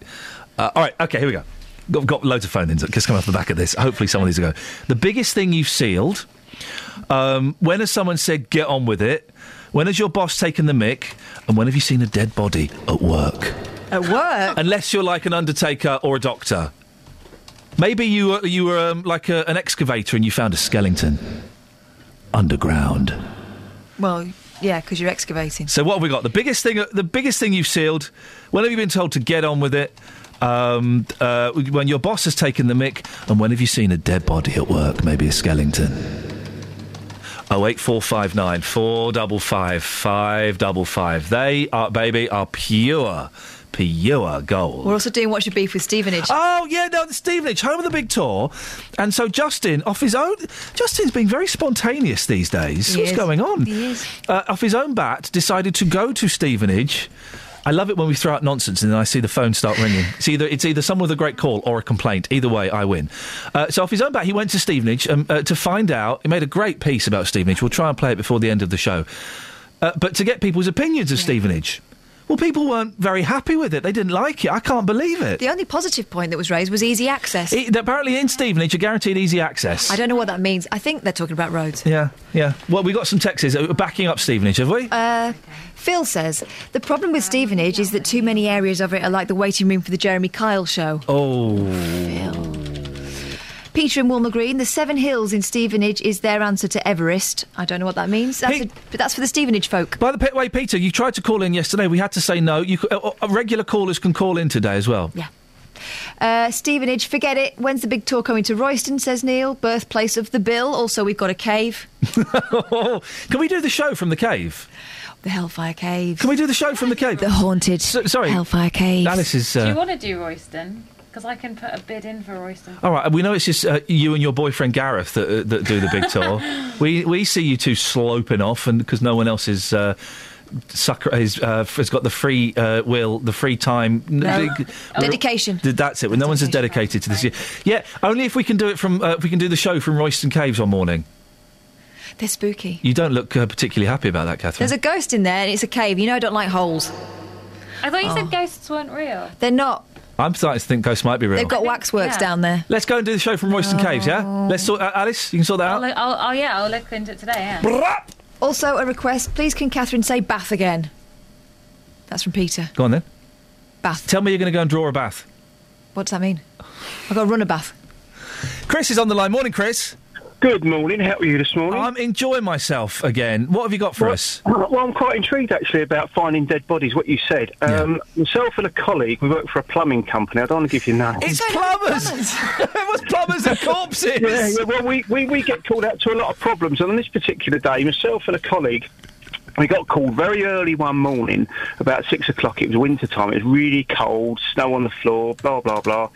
Anyway, we arrived on site. The fire brigade are walking around. I'm thinking, what's going on here? And uh, we had to turn the water off.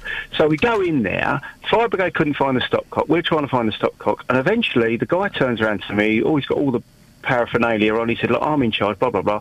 He said, oh, are you squeamish? I said, no. I said, I'm okay. But my colleague said, well, w- w- what's going on? I said, look, I'm all right. He can wait outside. Anyway, I've gone inside. My heart's Gone- going. Well, I've Yeah. gone inside to the hall, opened the door, and there, in front of the fireplace, is a big hole in the shape, not of the shape of a human, but like the shape of a human. And I'm thinking, that's a bit weird. And he's looking at me, and he's going to me, um, what are you looking at? I said, well, what's that? And he said, well, go and have a look. And I've had a look. Laying in the bottom of the hole, there is part of a limb. And I'm thinking to myself, oh, it's just a bit weird. It's a little bit weird, isn't it? That is a little bit weird. Well, hairs on the back of my neck started to stand up, and I thought, this is this is really crazy. Anyway, he said to me, he said, what it was, they found a body, or part of a body, in front of a fire. And I looked, and he said, "Have you ever heard of spontaneous human combustion?" Oh, no! Yeah, yeah, yeah. But th- it gets even weirder than that. So I turned around and said, "No, I haven't." Anyway, um, went outside to my colleague, and I said to him, "I said, uh, look, I said, Lowell, you've got to come and look at this." And he said, "No, no, no, no." I said, "You've got to, because nobody will ever believe me when I tell people, because I do come out with a few porkies now and again." I bet you do. You sound the sort, yeah. You tell so anyway, story. there's, there's near my mate Lowell, and we're standing there, and we're looking at this, and this fireman, he's, I mean, he's looking at me as if this is a normal occurrence, and I said, "Are you kidding me? Have you seen this before?" He said. Yeah, he said, I've been doing the job for X amount of years, and he said, and I've actually seen this a few times. Anyway, so I, I was a bit shocked. I went home, and, and in those days we didn't have mobile phones. It was going back a few years. Yeah. Um, so otherwise, I think I would have taken a sneaky photograph. Oh, no, Chris! Yeah, yeah, yeah. You got to, you got to, you got to stick it on, stick it on somewhere. You know, you get, get a few quid for it. Anyway, so, so you can tell by the sort of person I am. So I'm quite. Um, Yeah, you're a I'm plumber. quite- I- I- yeah, yeah, yeah, yeah, yeah. All plumbers are like that. Anyway, so we do that, and I told my colleagues. Nobody believed me for years and years and years, uh, and eventually, believe it or not, approximately three weeks ago. Here, we go. Here comes the punchline. the same sort of thing happened, but it wasn't part of a limb. Well, what was it? Don't tell me it was a stop. I've got to get. I've got to get. It was part of a body, but I'm not going to tell you what part of my body because I think it's breakfast time. It wasn't the People are stopcock, was it? No, no, no, no, no, no, no, no. It was part of a hand, and it was just holding. It was just holding a handkerchief, but the handkerchief was not burnt. Chris, you've, Now- you, you've, now, you've put the now, willies up I, there. I- now listen to me. I will tell you something, right? Yeah. I'm quite, as I say, I'm open-minded and that. This happened twice. If I get a call to a house again, I'm not going to go. I'm, I'm assuming, Chris, because now you have got mobile phones, you took a sneaky picture and you're trying to get a few quid off it. hey, busted! Travel news for beds, cards, and bugs. BBC Three Counties Radio. Starting off on the A5 in Dunstable, looking very heavy at the moment, heading southbound between Dunstable Road and Lynch Hill. The A1M also rather heavy just around junction 7 for the A602, and very slow moving on the M25 at the moment, heading anti clockwise between junction 21A for St Albans and junction 19 at Watford. In Chiswell Green, it's looking slow on the North Orbital Road just at the Shell roundabout, and so far the M40 starting to look heavy on camera heading northbound from the Denham roundabout to the M25. So far, there's no reported problems on the trains. Nicola Richards, BBC Three Counties Radio. Across beds, Herts, and Bucks. This is BBC Three Counties Radio.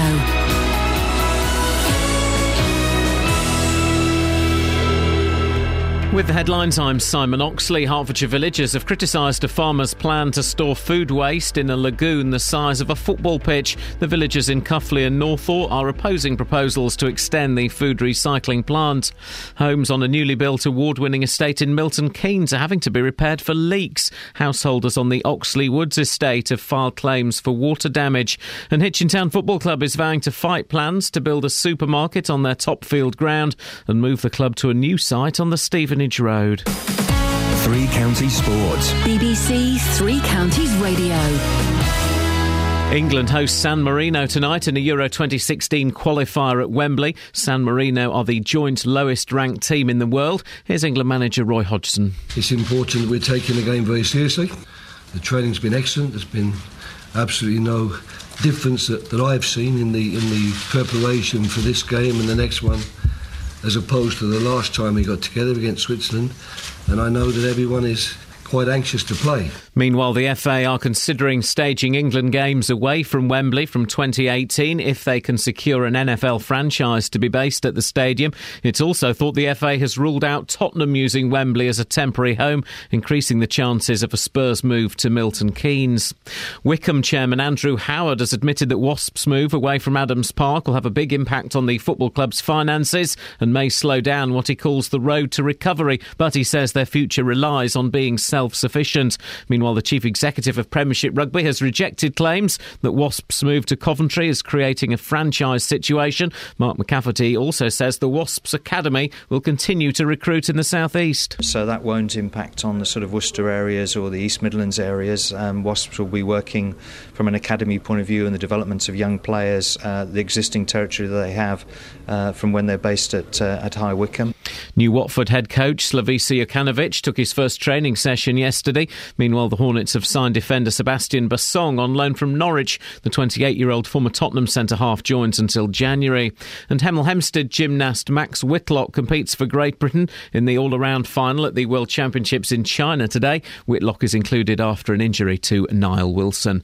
BBC Three Counties News and Sports. The next full bulletin is at 8. I'm being swallowed by a boa constrictor.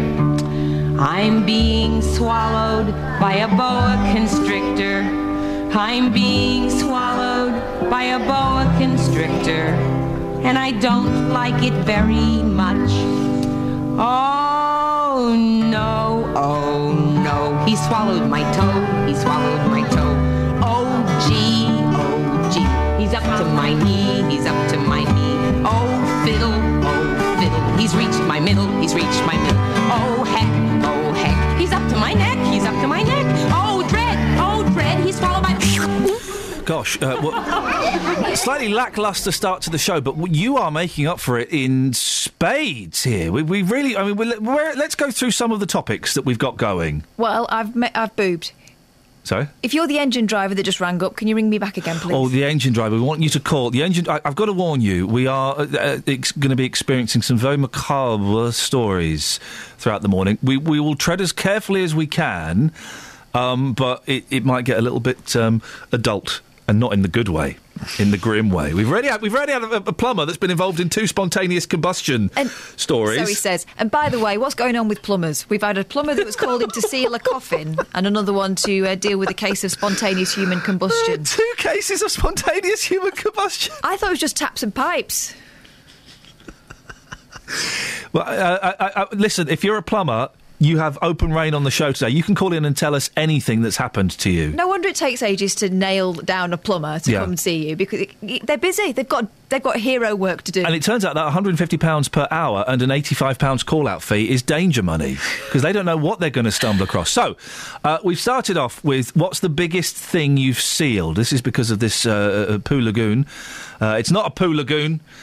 It's uh, potato peelings. Anyway, it's, it's going to be massive, and uh, there is some debate as to whether something that big could be sealed. So we're asking the biggest thing you've sealed. We've already, as we've said, had uh, a plumber who um, was uh, required to seal a coffin that was being sent to Italy. Uh, and so that's the biggest thing we've had so far. That then took us on to our s- uh, further things, including when has your boss told you uh, to get on with it? To get on with it. He didn't want to look at the dead bodies. Boss said, "Get on with it." When has anyone told you to get on with it? When has your boss taken the mick because your boss had an important job for you once? yeah, I'd look after her kids. Aye. And when have you seen a dead body at work? Tread carefully around that one because we have young ears, but. The other one is what's your beef with Stevenage? Yeah, have we got any t- texts on Steve? Uh, People nasty support. ones. Oh, blimey. Morning, boss. For the people who live in Stevenage, they call it St Evanage or the Jeremy Kyle Show, Scott and Luton. That's the second uh, Jeremy Oh. Kyle reference we've had in relation to Stevenage. Deary me, that's not. Um... We've also been talking about Dad's Army. They're remaking Dad's Army. All morning we've been trying to get Kyle, uh, who called in the show, on a decent line. Let's keep our fingers crossed now. Morning, Kyle. Morning, boss. You all right? We can hear you. No, sorry about that. What's wrong with your phone, Frank? I mean, Kyle. Uh, I, don't, I don't know. Wan- Wandering around the streets of the three counties. Yeah, well, you should you should find yourself a base. Now, uh, oh, oh, what were you going to say, Kyle? First of all, the- first of all, what, have you ever seen a dead body at work? Uh, I saw a dead body in a park once, but not but not at work. You weren't at work. Okay, well that that's a call in for another day. Right. Um, uh, has anyone ever told you to get on with it? Uh, my boss plenty of times. Yeah. And has your boss ever taken the mic? Uh, he's never taken the mic, but nor have I ever seen a poo lagoon or a poon. I've never seen one. Well, it turns out neither of you. We was it's not quite the story we were sold yesterday by one of my colleagues. You'll get a slap and a forced haircut later on today. But Kyle, you've called in about old TV shows. What you got for us, fella? Well, no, the two things was one, the bloke Colin, is he from Dunstable? Yes. Yes. He sounds like the bloke from On the Buses, but not Blakey or Reg Varney, the other one. Oh, the sexy one. Jack, Jack was he called Jack? Was it I Jack was know. always uh, was always having it off with birds? that, that was the one. Yeah, that was the he one, sounds- wasn't it? He was supposed to be a bit sexy, but he was He really he was an old fella as well. Yeah, he sounds like him. He properly sounds like him. I don't really remember on the bus. All I remember is is I'll get you butler and and Olive, and that's it. That's all I remember. Yeah, no, they're the only two bits. And then the other bit, because I know you buy your monkey's paraphernalia, don't you? I certainly do, my friend. Yeah, what you got? What, what you selling? Oh, only this week. Only this week. I. Uh, All right, I- you sound like I no, you sound like you sound like Frank Sidebottom. Now you sound like Jimmy Savile. Only this week. Only this week. Go on. Right, I bought uh, I bought a Maplin's uh, outfit. You know, like the yellow coat thing. Like they always wore the yellow coats, didn't they? And I bought one because I've always wanted one. Did it come So with shorts or trousers? Are you going to be chinos or shorts with this? Uh, uh, you, you get you get pants with it, Pants, white pants. white pants, and uh, yes. Uh, why has it gone quiet now? I'm worried now. We're imagining you in this get up. When are you going to wear this? Uh, just just parading around the house, really. Just can't think of another good use for it. Do you know what? I completely understand that. This is this is great because okay, I'll, I can confess this now. Um, whenever you ever tried to dress up like someone from TV and not for a fancy dress party, because I was obsessed with the television program Lost.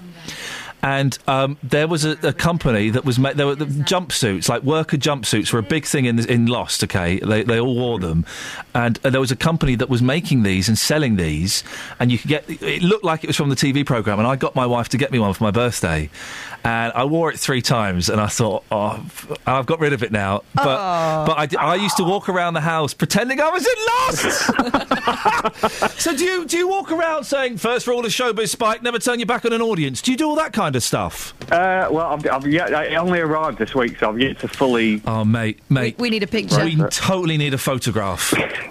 You can, you, if, you, if you're embarrassed, you can crop your head off. The head's not the important part; it's the body. Right, right, okay. I'll, I'll do. It's not like a Fred Quilley one. It's not like a satin thing. It's just a, just a yellow coat. But Hi-de-Hi was rubbish, wasn't it? No, it was. It was good. It was good. Which bit? Uh, all of it. I quite like. And, and you rang my lord and Doctor Beach. All right, Dad's army was a bit poor. God, How old are you, Carl? Because you sound like a young man. Yeah, uh, forty. Yeah, well, Yeah, uh, yeah. one of us. Yeah, he's one of us. He's an old fella. All right, well, Kyle, uh, when Yeah. when are you next wearing the outfit? Uh, I'll probably put it on at the weekend. Oh. Send us a picture, mate. well, no. Thank you very much indeed. This is great. We're on fire this morning. When have you dressed up as someone in a TV show, but not for a fancy dress party? Wicked Queen from uh, Snow White. You do that quite a lot, don't you? Gets results from the kids. It's good. It's, They won't do what I say, but they don't mess with her. Yeah, yeah. I, I, I say I had this lost thing, and I loved it. It was a little bit tight around the crotch.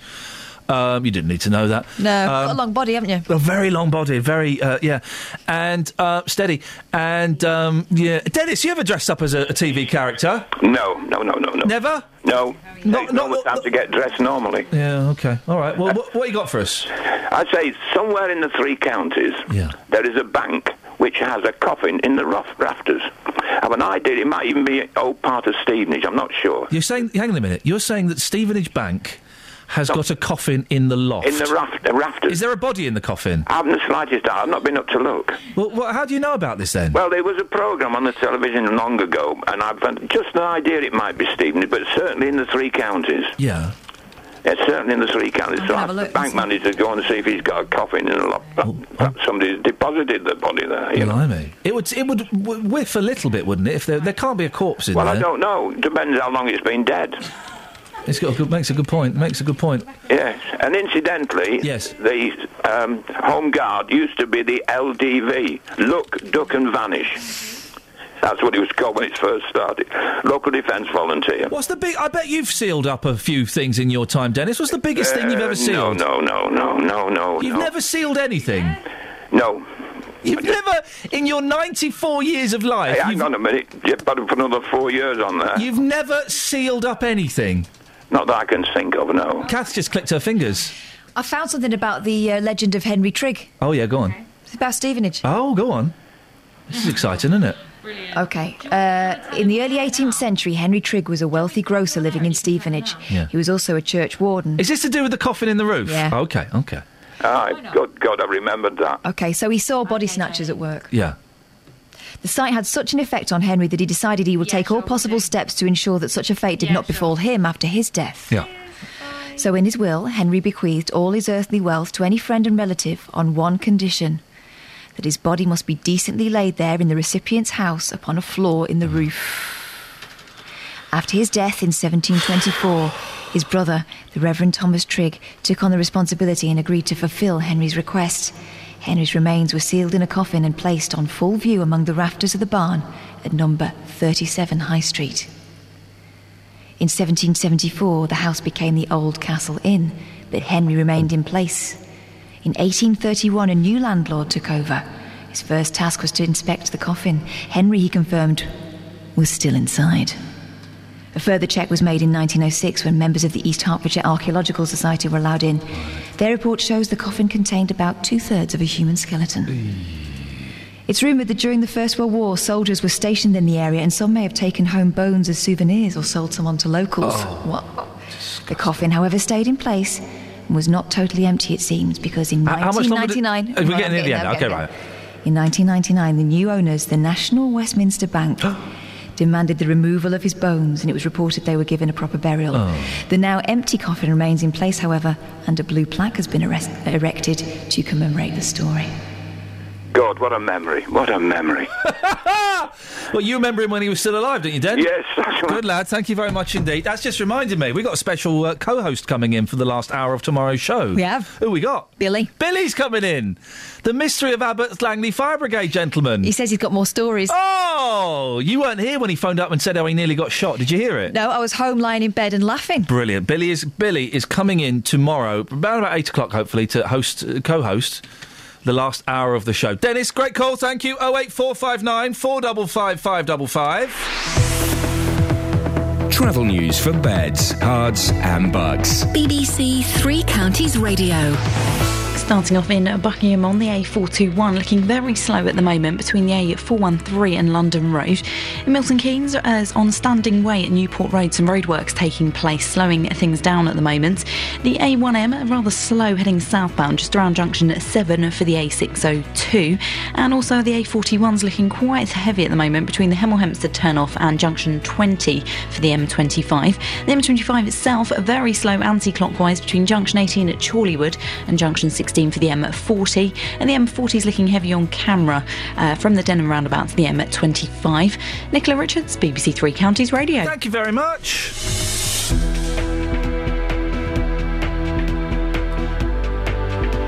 Right, 7.46, it's Thursday the 9th of October. I'm Iain Lee. These are your headlines on BBC Three Counties Radio. Hertfordshire villagers have criticised a farmer's plan to store food waste in a lagoon the size of a football pitch. Homes on a newly built award winning estate in Milton Keynes are having to be repaired for leaks, and Hitchin Town Football Club is vowing to fight plans to build a supermarket on the Topfield ground and move to the, the club to a new site. We'll have more on that in a little bit, but before that, let's get the weather. Beds, Herts and Bucks weather. BBC Three Counties Radio. Hello there. Well, we've got a fairly bright start to the day and a mixture of sunshine and showers, but pretty, pretty blustery as well with southwesterly winds. Some of those showers are going to be fairly heavy as well, perhaps with some hail and thunder with highs of 17 degrees Celsius. And less in the way of showers through the night, and the winds drop off a little as well. It should be fairly clear with lows of 9 degrees Celsius until we start again tomorrow. So another bright start to the day, slightly lighter winds, but still fairly breezy. And uh, we'll have cloud increasing through the day, but still some brighter spells in between the showers. They'll, they should be fewer and further between. Most of them will be in the afternoon, and some of them will still be quite heavy, though, with highs of 17 degrees Celsius. Now, over the weekend, the winds pretty much drop off altogether by the end of the weekend, at least, and it uh, continues with sunshine and showers, but a bit of a frosty start to Sunday, and then a very calm start to next week before it becomes unsettled again from Wednesday onwards. That's your latest forecast.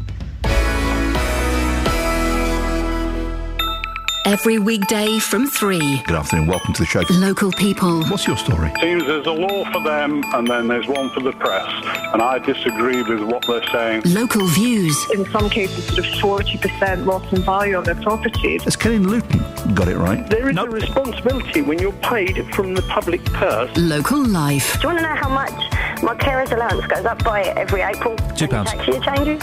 Two quid. Roberto Perrone. And is it fair to target people on benefits? No. Weekdays from 3. BBC Three Counties Radio. Oh wait, four five nine four double five five double five. After a slow start, I think we finally kicked into gear. Uh, some of the uh, we were talking about Ebola. Forget that. I mean, you can call in about that if you want. Uh, what have we got uh, up uh, for you to look at, so to speak? The biggest thing you've ever sealed. Uh, when has your boss taken the mick? When has someone told you to get on with it? Ever seen a dead body at work? And plumbers, it turns out plumbers really do lead um, quite exciting lives. If you're a plumber, you can just give us a call and tell us about plumbing.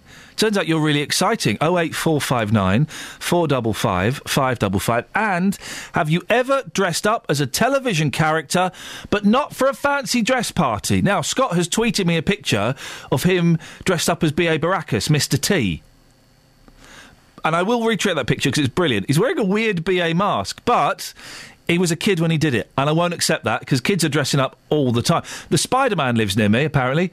I see him walking out with his mum nearly every week. So it doesn't it doesn't count if you're a kid. You've got to be an adult. When have you dressed up as someone from television and not for a fancy dress party? 08 459 Four double five five double five is the telephone number. Uh, if you want to uh, give us a call on that, you can also. Um, well, we're desperately trying to find people who uh, have got nice things to say about Stevenage. Has anybody got a nice thing to say about Stevenage? Justin, we'll, we'll talk about the football club in a minute, but um, we're just getting up our next guest. But uh, you went to Stevenage. People aren't keen on it, are they? No, the uh, the home of our big tour. We're there every single day this week. I was there yesterday.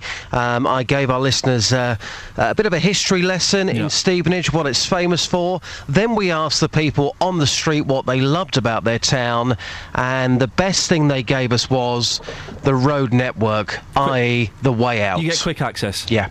Uh, well, we, we've we've not had anybody phoning it. Lots of rude texts comparing it with the Jeremy Kyle show, which is not great. It's not great. I mean, uh, to be fair, we could have played that package this morning and left it at that and moved on. Hmm. Uh, we're trying to be fair here. If you live in Stevenage, I was there yesterday. Nobody had a decent word to say about the town. If you live there, just come on and tell us what's so great about Stevenage. There's got to be one thing, There's got to surely. be something. Well, we'll, we'll, we'll do that and we'll play your package again uh, later on. It made me laugh so much. I don't know if it was meant to. Uh, it was a serious package. Oh, in that case, I'm very sorry. it made me. We'll play that before. But the reason we got you on now, Hitchin Town Football Club uh, met some of its supporters, sponsors, and local businesses last night to see if they're prepared to fight for the club's future at its Topfield ground. Well, football date, dates back to the site uh, well into the 1870s, and that's the driving force behind the club's determination to remain there and prevent a proposed supermarket development for the site. Uh, basically, Tesco want to buy it and build a Tesco there and move the club somewhere else. That's Mm, that's right, isn't mm. it? Just In layman's terms, yes. Yeah, you, you've been speaking to the people of Hitchin. I, I, y- you know, football's not my thing. I don't Mm. get the passion around it. But what have people been saying? Well, um, I'm surprised actually. It was certainly one-way traffic uh, with opinions in Hitchin this morning. I've been asking people, the football club or supermarket, what would they prefer where they live. Here's what people had to say. Well, Anne, how would you feel if the football ground was replaced with a supermarket? We've got enough supermarkets in Hitchin anyway. And I think it's wrong because you've got all the old gentlemen that's been there for years and years and years, and they're going to have to go and find somewhere else to go. I mean, they would get a new ground, but but you think the history, that for, for history's sake, it should stay there. Yeah, it should stay there. It should stay there because of the people that have been do- going there for years and years and years, haven't they? Well, John, as, as a local, how would you feel if, if Topfield was to go, uh, the football ground, and it was replaced by a Tesco's? very disappointed. Um, we've been watching and playing for Itching f- all our lives, and it's a great little club. All right, the ground might need updating a bit, but it's it's where Itching Town Football Club play. It always has been, and that's where we always want it to stay. So, obviously, you're very passionate about the football club, Yeah, but, yeah. but what about an extra supermarket? Do you need that anyway here in Hitchin? No, we don't. Definitely not. There's too many now. They're just taking over the town. Well, I think it'd be a shame it was because I think they've got enough in the town now. They've got Sainsbury's, Waitrose, you've got all the others. They've already got a Tesco at the, by the railway station. Hmm. So there's So- enough here already. There, there's certainly not a demand for another supermarket here in Hitchin as far as you're concerned. No, I don't think there is. Because there's, well, you haven't got to go more than 100 yards before you find a food outlet. So much opinion about this locally. Juliet, what's your thoughts on this? Well, Tesco's take over everything and we don't need them here. We've got loads of supermarkets and it's a community facility having the footballs um, there. So there's no need, nobody wants it. Really surprised. I thought most people would want a supermarket, but coming here today, everyone seems to be saying exactly the same thing as you. Well, exactly, because we're a nice small market town. We're doing very well, thank you. Don't need Mr. Tesco's here at all. Justin, thank you for that. It seems pretty clear cut from those opinions. We can talk now to Hitchin Town's chief executive, Andy Melvin, who attended a public meeting to drum up support for the club last night. Andy, must be um, quite uh, warming to hear those views. Yeah, absolutely. As well as the uh, the views of the people last night saying the same things. So, so what what is the position? Do, do you have the final say? Who owns the land and who makes the decision ultimately? Well, the land is held on trust, and the trustees have decided to sign an agreement with the developer to allow the developer to uh, build a supermarket on Topfield and uh, and relocate the football club to the edge of town. So is that it? Is that, that what, what, what can you do then if they've made that decision? Well, this is right. What, what would have been nice is if they'd have had a public consultation before they made that decision and signed that agreement. That would have been the decent thing to do. And obviously, um, you know, you can see what people are saying. It wouldn't have happened. But of course, now the developer is not really going to be too interested in whether the people want a supermarket there or a football club somewhere else. And uh, he will put his plans in. So if, if the plans get the thumbs up from the council to build another supermarket there, is that it then? Is, it- is it, it's it's done and dusted? There's nothing more you can do. Well, in, in, the- in the way you've put it, yes. Um, it's unlikely that the um, planning authority will grant planning permission in the first instance. What will probably happen, it'll be refused and he'll go for an appeal. And that's where I'm concerned because at the appeal stage he will line up barristers and experts and God knows what. And obviously we need to be in a position to defend that, which will cost some serious money. So we're looking to set up a fighting fund to do that. Ex- listen, I'm not a football person. I don't get it. But explain why Topfield is so important to you. Well, obviously, as one of the ladies just said, it's a market town, it's an old town, it's also the second oldest football club in the world, and it's played at Topfield for well over 100 years. It's our 150th anniversary next year. And, um, you know, uh, in little towns like Hitchin, 30,000 population, it's a very important asset to the town. We take kids off the street, we coach them. Um, you know, they land up hopefully playing for the first team, and uh, you tend to find that when children get involved in team games, whether it be rugby, netball, football, hockey, or whatever, they tend to um, look after themselves and keep out of trouble. You would get a brand new stadium, though, wouldn't you? Well, that's the proposal. We haven't been offered anything. Oh. We've been told that we're, we'd be, a new stadium would be, would be built and we would be able to use it. Um, so again, the, the, the details are very vague. Must be very frustrating. I can hear the, the, the disappointment in your voice. Well, I'm not so disappointed because we've just signed a 25-year lease with a five-year break, and he has to get planning permission in this period. And I think that the, you know, I'm very excited by the uh, and encouraged by the um, response of the general public, especially last night, and obviously hearing those views this morning, because I haven't heard anybody who actually wants a Tesco superstore at Topfield and who actually wants to relocate the football club. So once we can put this to bed, it'll enable us, the football club, to actually, you know, do a, put our own plans into effect. And uh, we are entitled to certain grants with that particular length of lease. And so hopefully we can um, rebuild the club. What what plans have you got, Andy? What, if you stay there, what would you like to be doing with it? Well, if you've had a, if you, you know, obviously it needs a lot of work. It needs new floodlights. It needs a new bar. It needs new change rooms. These are the sort of things that we've been trying to ch- trying to achieve for many, many years, but we've always been um, prevented to, um, from doing so because the, the length of our lease has always been running out. Andy, listen, I, I'm sure. I wish you the best of luck. I'm sure we'll speak again at some point as this uh, story progresses. Hitchin Town's chief executive, Andy Melvin. Across beds, Herts, and bucks. This is Iain Lee. BBC Three Counties Radio. Here comes Kath. What's this? What's that? What, is, is there a water shortage? You've nicked Jonathan's what? His water? Uh, to refill the kettle. Oh, for goodness sakes! He won't. He won't begrudge me a dying man a good glass of water. Would he? He might do actually. Oh, thank you very much. And, and look, it's a chamomile cup of tea, a chamomile cup of tea, because I'm giving up coffee. I'm got. I'm not doing the cold turkey coffee giving up because I, I tried yesterday. Flipping heck. Oh my head! And then I woke up this morning. It felt like someone was uh, was pinching my eyes with uh, between two ends of bee stings. It was awful. You're doing all right. Yep. After that initial, I mean, flipping at the end of that show last yesterday, I didn't think I was going to be able to carry on. Yeah, you were right pain in the bum. So I had half a cup of a half a cup of coffee, Yeah. and then didn't want any more, and I haven't had any since. What are you drinking now? Uh, uh, raspberry, strawberry, and loganberry. Oh, I don't like that If nonsense. you don't mind. I'm going to get back on the Red Bush. That's what I need. Oh no, that smells like um, dishwater. no, it doesn't, mate. It's horrible. No, I'm, I'm going to get. I'm going to treat myself to a nice little box of Red Bush and bring it in tomorrow, and you can make that for me. Thanks. You're very welcome. Travel news for beds, cards, and Bucks. BBC Three Counties Radio is looking very heavy at the moment on the A5 heading southbound between Dunstable Road and Lynch Hill. The A41 in Kings Langley are very heavy on the sensors at the moment between the Hemel Hempstead turnoff and junction 20 for the M25. The M25 itself very slow moving between junction 21A for St Albans and junction 19 at Watford. And the M25 heading clockwise there's a lane closed at the moment between junction 26 for Waltham Abbey and junction 27 for the M11 due to an accident that's happened there. And the M4 40s looking heavy on camera between the Denham roundabout to the M25. Nicola Richards, BBC Three Counties Radio. Thank you, Nicola. So, coming up. What's the biggest thing you've sealed? Ever seen a dead body at work? When has your boss taken the mic?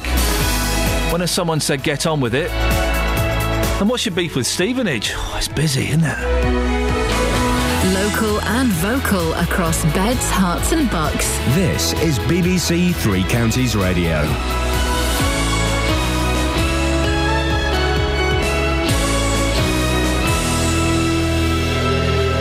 It's 8 o'clock. I'm Simon Oxley. The headlines Hertfordshire villagers oppose food waste lagoon. Award winning homes in Milton Keynes are leaking. An actor praises Bletchley Park hero. BBC Three Counties Radio. Hertfordshire villagers have criticised a farmer's plan to store food waste in a lagoon the size of a football pitch. The villagers in Cuffley and Northaw are opposing proposals to extend the food recycling plant, which will be considered by Herts County Council next month. Developer Adrian Williams admits it will save money, but says residents' fears are unfounded. If they're saying it's an, an open stake of rotten soup, that's completely the wrong end of the stick because it is going to be built by a recognised lagoon contractor.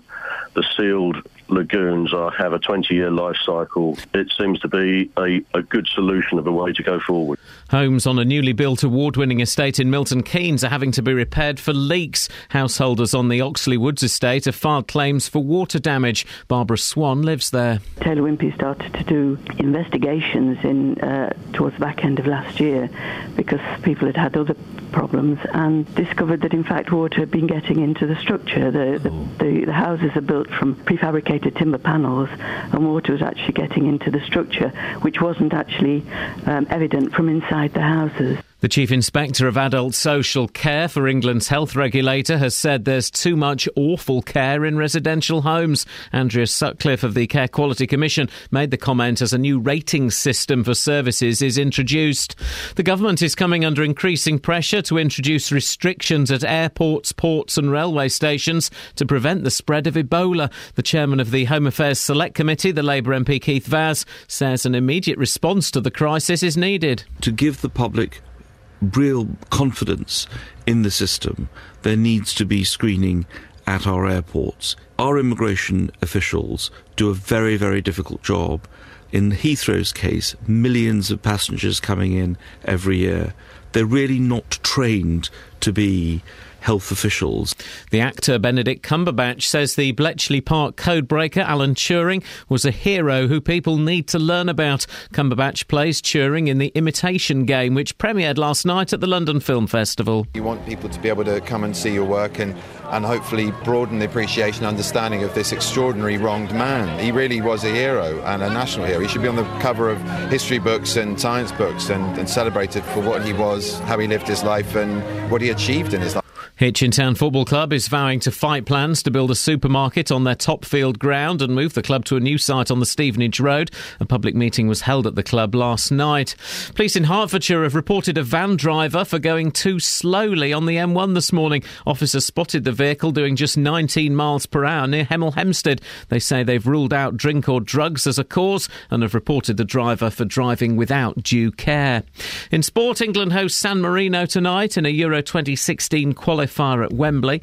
The weather, a mixture of sunshine and showers, which could be heavy and thundery with a risk of hail, a maximum temperature 17 degrees Celsius. And you can get the latest news and sport online at bbc.co.uk slash three counties. BBC Three Counties Radio's big tour of beds, Herts and bucks. It's full of lots of green spaces, lots of parks, lots of things for people to do. All this week, we're exploring Stevenage. Do enjoy the old town. It does have a historic atmosphere to it. Telling everyone about where you live. Our town motto is the heart of a town lies in its people. If we didn't have the people, we wouldn't have this fantastic town. The big tour of beds, Herts, and bucks.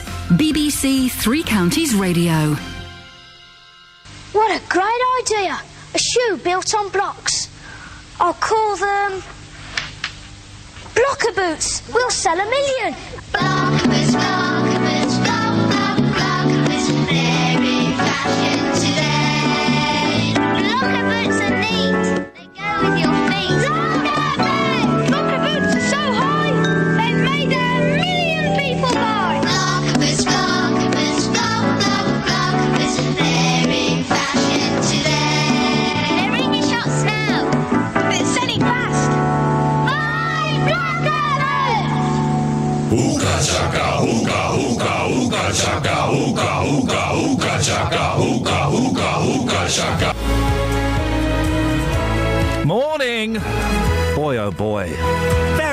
Very, very lackluster start this morning, primarily because I'm jonesing for a cough.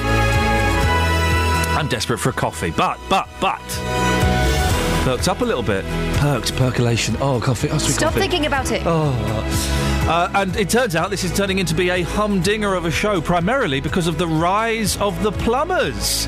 You plumbers have, have seen and done things that we could only dream of. So let's just remind people of what the two plumbers we've spoken to so far do alongside their pipe work. They're- they're- when they're not um, playing with stopcocks, they're um, looking at corpses. Well, yeah, one of them had to seal a coffin, another one had to deal with two incidences of spontaneous human combustion. A thing that I thought was mythical and didn't actually exist, yet he's seen it twice and he's a plumber, and he reckons the fireman who he was with sees it almost every other day. So why is it not in the papers more, for goodness sakes? So this is what we're talking about. Yeah, we're talking about a smelly lake, and yeah, we're talking about leaky houses. That's fine. We got that. That's in the bag. We're doing that. That's definite. The stuff that's not so definite is the stuff that we require you to help us with. So, the biggest thing you've ever sealed. What else is there? Uh, times, times your boss has told you, or someone has told you to just get on with it.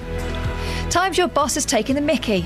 Ever seen a dead body at work? And have you ever, after Kyle eventually got through on a good line, he dresses up as uh, the cast of Hi-de-Hi. Have you ever dressed up as someone from a television show, not for a fancy dress party, but simply to wear around the house? I've been sent some photos. We will have some of those in a minute. Across beds, Herts, and bucks. This is BBC Three Counties Radio. Oh, wait. By the way, anyone can call today. Yesterday was new callers only. Thank you for that. Anyone can call today. Today we're not fussy. Oh eight four five nine four double five five double five. What photos you've been sent? Fred and Daphne from Scooby Doo. Oh, really? Two girls. This is me and my bestie Becky Daly dressed as Fred and Daphne from Scooby Doo. I was meant to be going to a fancy dress 40th, but my friends turned up to surprise me for my birthday instead. I was so disappointed I couldn't wear my outfit that we decided to dress up at home. Because you dress up like Velma quite a lot. Uh, Oh, is that not uh, what your the orange dress, the hair, the glasses, the slightly butch attitude? all right, Shaggy, I get the idea. Oh eight four five nine four double five five double five is the telephone number if you want to give us a call on any of those things. Shaggy. Now, Green campaigners in Hertfordshire are opposing a farmer's plans to create what is effectively a lake of rotten soup. I'll have a look at that picture in a minute. The Save Cuffley and Northaw Greenbelt Group are accusing the people behind the food recycling plant of switching the goalposts, saying the original plans talked about sealed storage containers rather than a reservoir of slop. We can speak now to Professor Chris Coggins, a resource and waste consultant based in Luton. Uh, uh, I'm guessing that many people consider these to be the way forward, Chris. Well, anaerobic digestion is part of government policy to promote uh, renewable energy.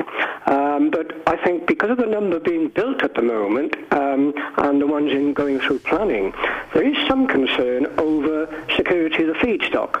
So I think one of the issues with um, uh, commercial viability of a plant like this is what are the feedstock sources and what's the security of those feedstocks over the next.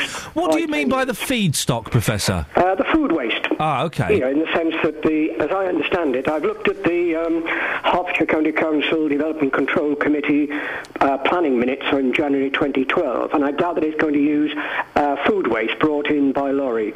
Um, now, obviously, supermar- that could mean supermarkets, it could mean local authorities, it could mean the processing, the food processing industry. There's a suggest. Some of the campaigners are worried this might be toxic.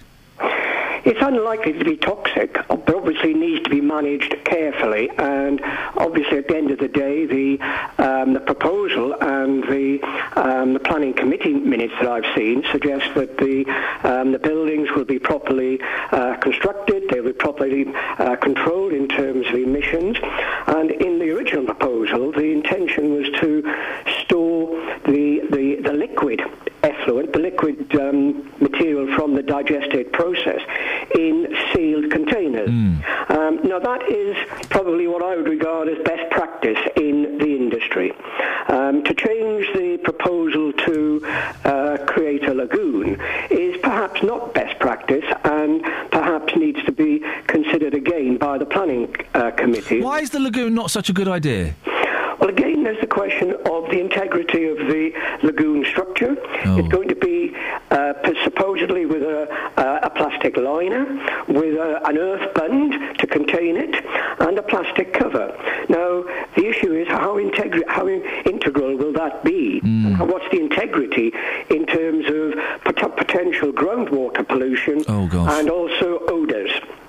So it could be a little bit stinky. Yeah, and I think one of the things that I've noticed is that um, there's a list of conditions attached to the original application, and whilst it talks about a, a digestate management plan, there's no mention of an odour management plan. Now, if the original proposal was to have these um, sealed, enclosed tanks, then that's more likely to be able to control odours. I suspect it might be more difficult, and there are examples elsewhere in the country where lagoons to store the liquor have been associated with odour problems. Chris, I appreciate your time. Uh, that was Professor Chris Coggins. This is BBC Three Counties Radio, the home of the big hits. Across beds, Herts, and bucks. This is Iain Lee. BBC Three Counties Radio. Here she come now, singing "Come on, Moni." Uh, it's Dave from Luton.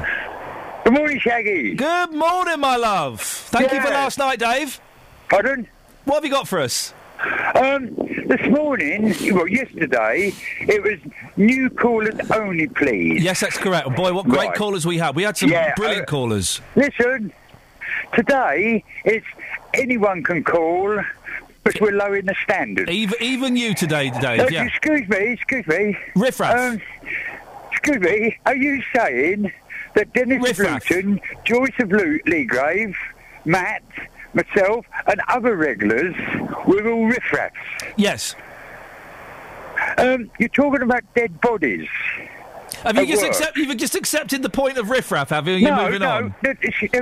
You're going to tie the two together Uh, like Columbo. Okay, away you go. Yeah, yeah. yeah.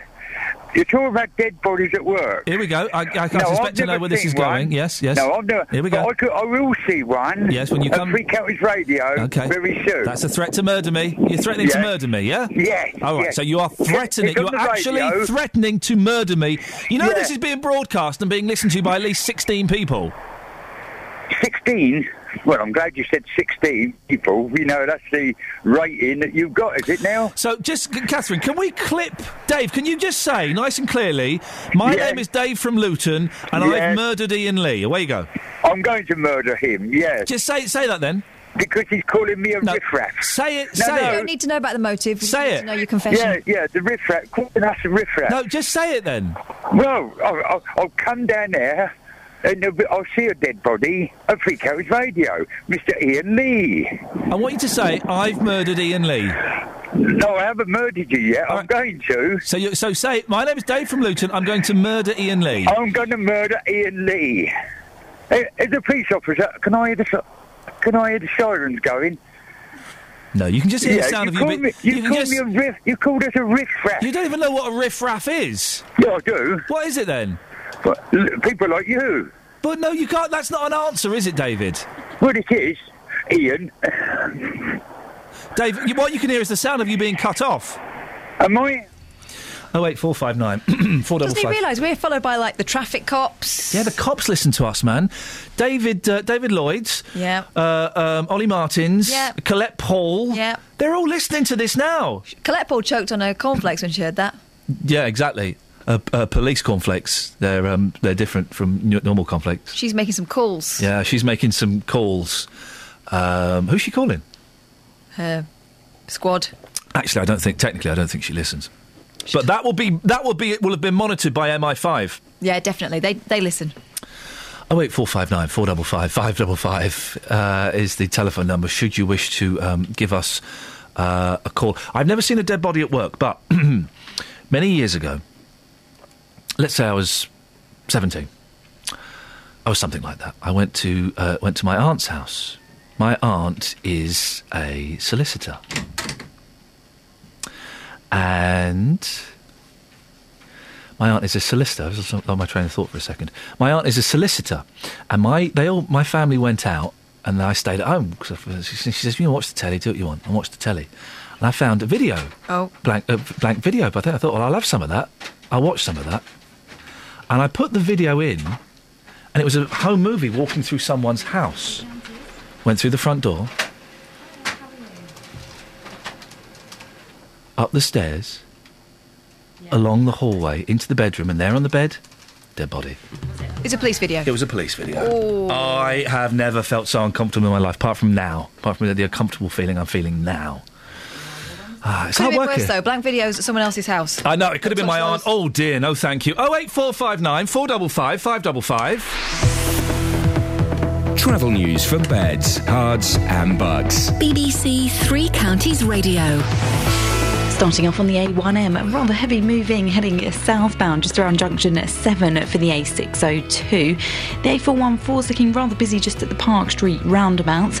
Um, taking a look at the M25 heading anti clockwise, rather slow between junction 21A for St Albans and junction 16 at the M40.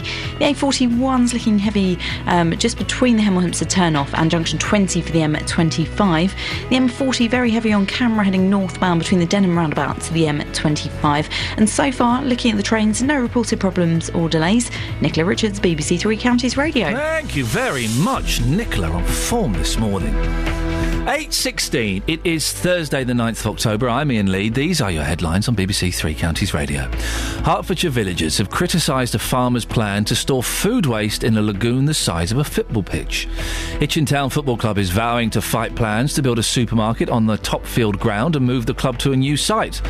And homes on a newly built award-winning estate in Milton Keynes are having to be repaired for leaks. BBC Three Counties Radio.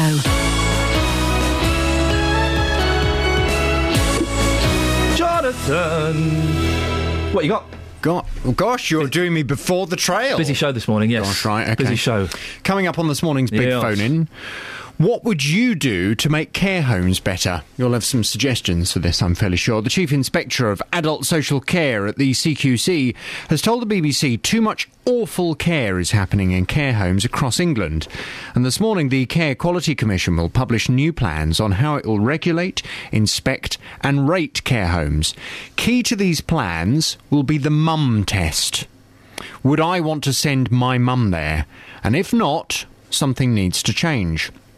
To ensure standards are upheld, trained members of the public will inspect care homes unannounced to make sure they're safe, caring, and effective, and responsive to the needs of the residents. Mm. Your mum's in a care home, isn't mm-hmm. she? Mm. What one thing would you do if you had to do one thing to make it better? Pay the carers a lot more money. Really? Yeah, definitely. That would make a difference, would it? It would make a significant difference, I think. Do you think that they don't perhaps care as much as they could then because they're they're not paid enough? Uh, I think that would give them more of an incentive to do it. They do a really horrible job. They do things that you and I know. that, You know, they do horrible, horrible things, and they get paid a pittance. Uh, and I think if they were the care home my mum is in, is we've had very few problems. It's pretty good. Uh, but I think if they were paid more, it would attract, I think, better people to the job. Mhm. Interesting. Well, from nine this morning, we're going to debate this. What would you do to make care homes better? If you have a view or an experience to share, I'd love your call on 08459 455 555 from nine. BBC Three Counties Radio's big tour of beds, Herts, and bucks. It's full of lots of green spaces, lots of parks, lots of things for people to do. I've never really thought about leaving. Bought me houses here and that's it. All this week, we're exploring Stevenage. I've never found anywhere that has just so much to offer. do enjoy the old town. It does have a historic atmosphere to it. Telling everyone about where you live. Beautiful local place to uh, walk our dogs around and enjoy the area. The parks and the gardens are fantastic. It's very clean, it's very friendly. The big tour of beds, Herts, and bucks. Our town motto is the heart of a town lies in its people. If we didn't have the people, we wouldn't have this fantastic town. From BBC Three Counties Radio. Okay, so that's that's the that's the people of Stevenage saying great things about Stevenage.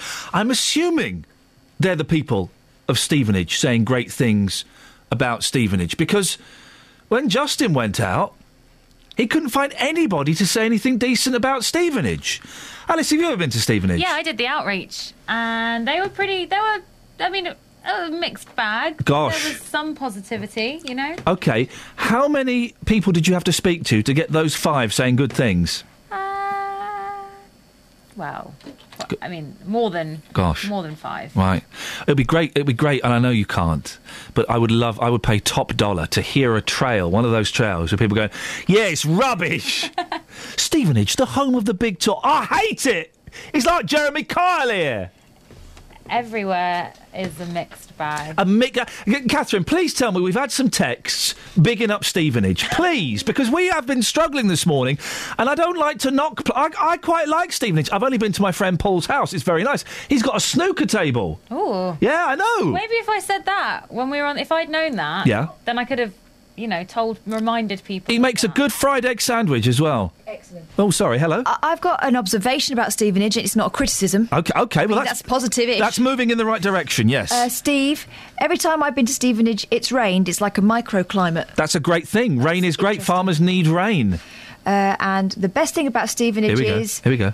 The view of it through my rear view mirror. Oh well, that's Nick and Hitchin. Uh, yeah, that could be turned into a positive. It looks nice in reverse. oh, here's a comp. yeah. Yes. Mark in Bedford. One good thing about Stevenage, it's not Luton.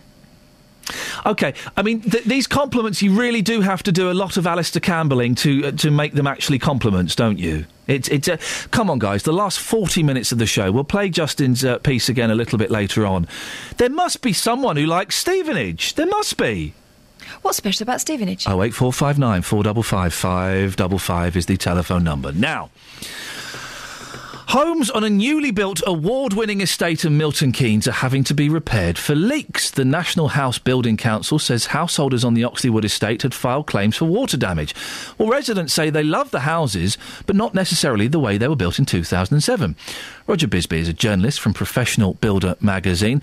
Uh, Roger, what do you think? Uh, th- these homes have flat roofs. My mum always told me never buy a house with a flat roof. Yeah, I think your mum was probably right. Quite honestly, you can do things to stop water coming in flat roofs, but it's a question of time. I mean, some of them are only guaranteed for about 20 years, and if you buy a house and you pay £300,000 for a house and you've got a 20-year guarantee on your roof, then before you've even started to pay off the mortgage, you're, you're into major repairs, which uh, I think is nonsense, really. And also, these homes were built in three days. Now, I know prefab's part of the charm is that they're, they're so quick to knock up, but three days sounds very economical. I mean, in, in theory, there shouldn't be anything wrong with getting a factory-built house, bringing it to site and erecting it, and people moving in with within a few weeks or whatever.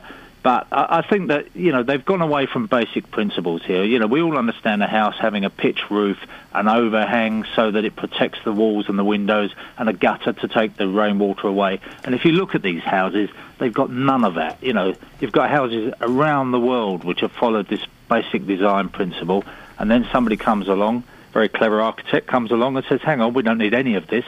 We don't need any rainwater pipes on the outside. All the rainwater is taken through the building."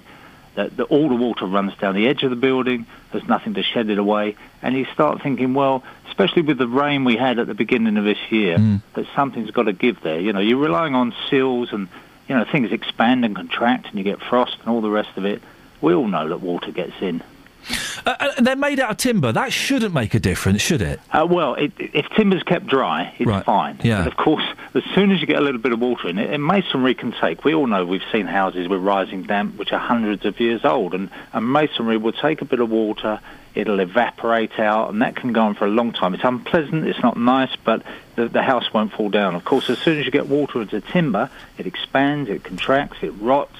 And some of these panels are not stored that well on site. That's another thing that, that if you go around to an average building site, you can see panels lying around in the rain. The guys are intending to put them up, then they go off and do something else. And, and, and if the water starts to get in, these, these panels will expand and contract, and then all the sills around the edges to the windows and everything else will start to break down. And Roger, these I, I, I'm I'm quite naive when it comes to uh, homes. These homes have won awards. What kind of awards are going on? Uh, is, are there, is there an award ceremony that happens? Yeah, all the time, all the time. Architects are out there to impress other architects, not Right. not to not to serve the customer as such. I yeah, I really believe that they all they're all in the same sort of clique, and and they all go to these awards and they all applaud each other and walk away with big fancy bits of glass. And quite honestly, that's what they're after. That seems to be what everything's about. You know, as I say, you go away from basic ideas, you try and impress somebody, you think, oh, hang on, we can do everything differently here. Yeah. And then I- I've got to admit, they look fantastic. I mean, they do look exciting and different, and you know, when you, you But they don't work. that's the problem. Yeah. I think you know it, when you're sitting in a house and the water's coming through, no matter how exciting or attractive it looks. And I feel really sorry for these people because they're they're now sitting in houses which they have no prospect of selling in the near future. Oh yeah, no one's going to want to touch them, are they? Well, that's exactly it. Until until this problem's solved, and it's going to take years to solve because now the lawyers are involved. You know, some of these people can't even find. I mean, the other thing is that you expect to get a guarantee on a house. You know, a ten-year guarantee, and then when you see people running away from that, uh, you know, not. I mean, I'm not saying they don't honour the commitment as such, but there are so many loopholes in it. You know, major structural defects after three years aren't necessarily covered. All this kind of thing. You think, hang on, what did I pay for here? Yeah. You get more on a car now. I mean, it's ridiculous, you know. Roger, listen, I appreciate your thoughts. Thank you. I, I know architects. He makes a good point. Architects want to impress other architects. It- it- that's an excellent way of putting it. Kind of amusing themselves, are they? Yeah, look how clever I am. Look what I can do with this piece of steel and glass. That is, he makes a very good point. I've got to admit, I'd be very worried about living in a house that had been built in three days. But then, you you know, prefabs, a lot of prefabs whacked up in the 50s, and a lot of them are still Yeah, around. but not just for fun.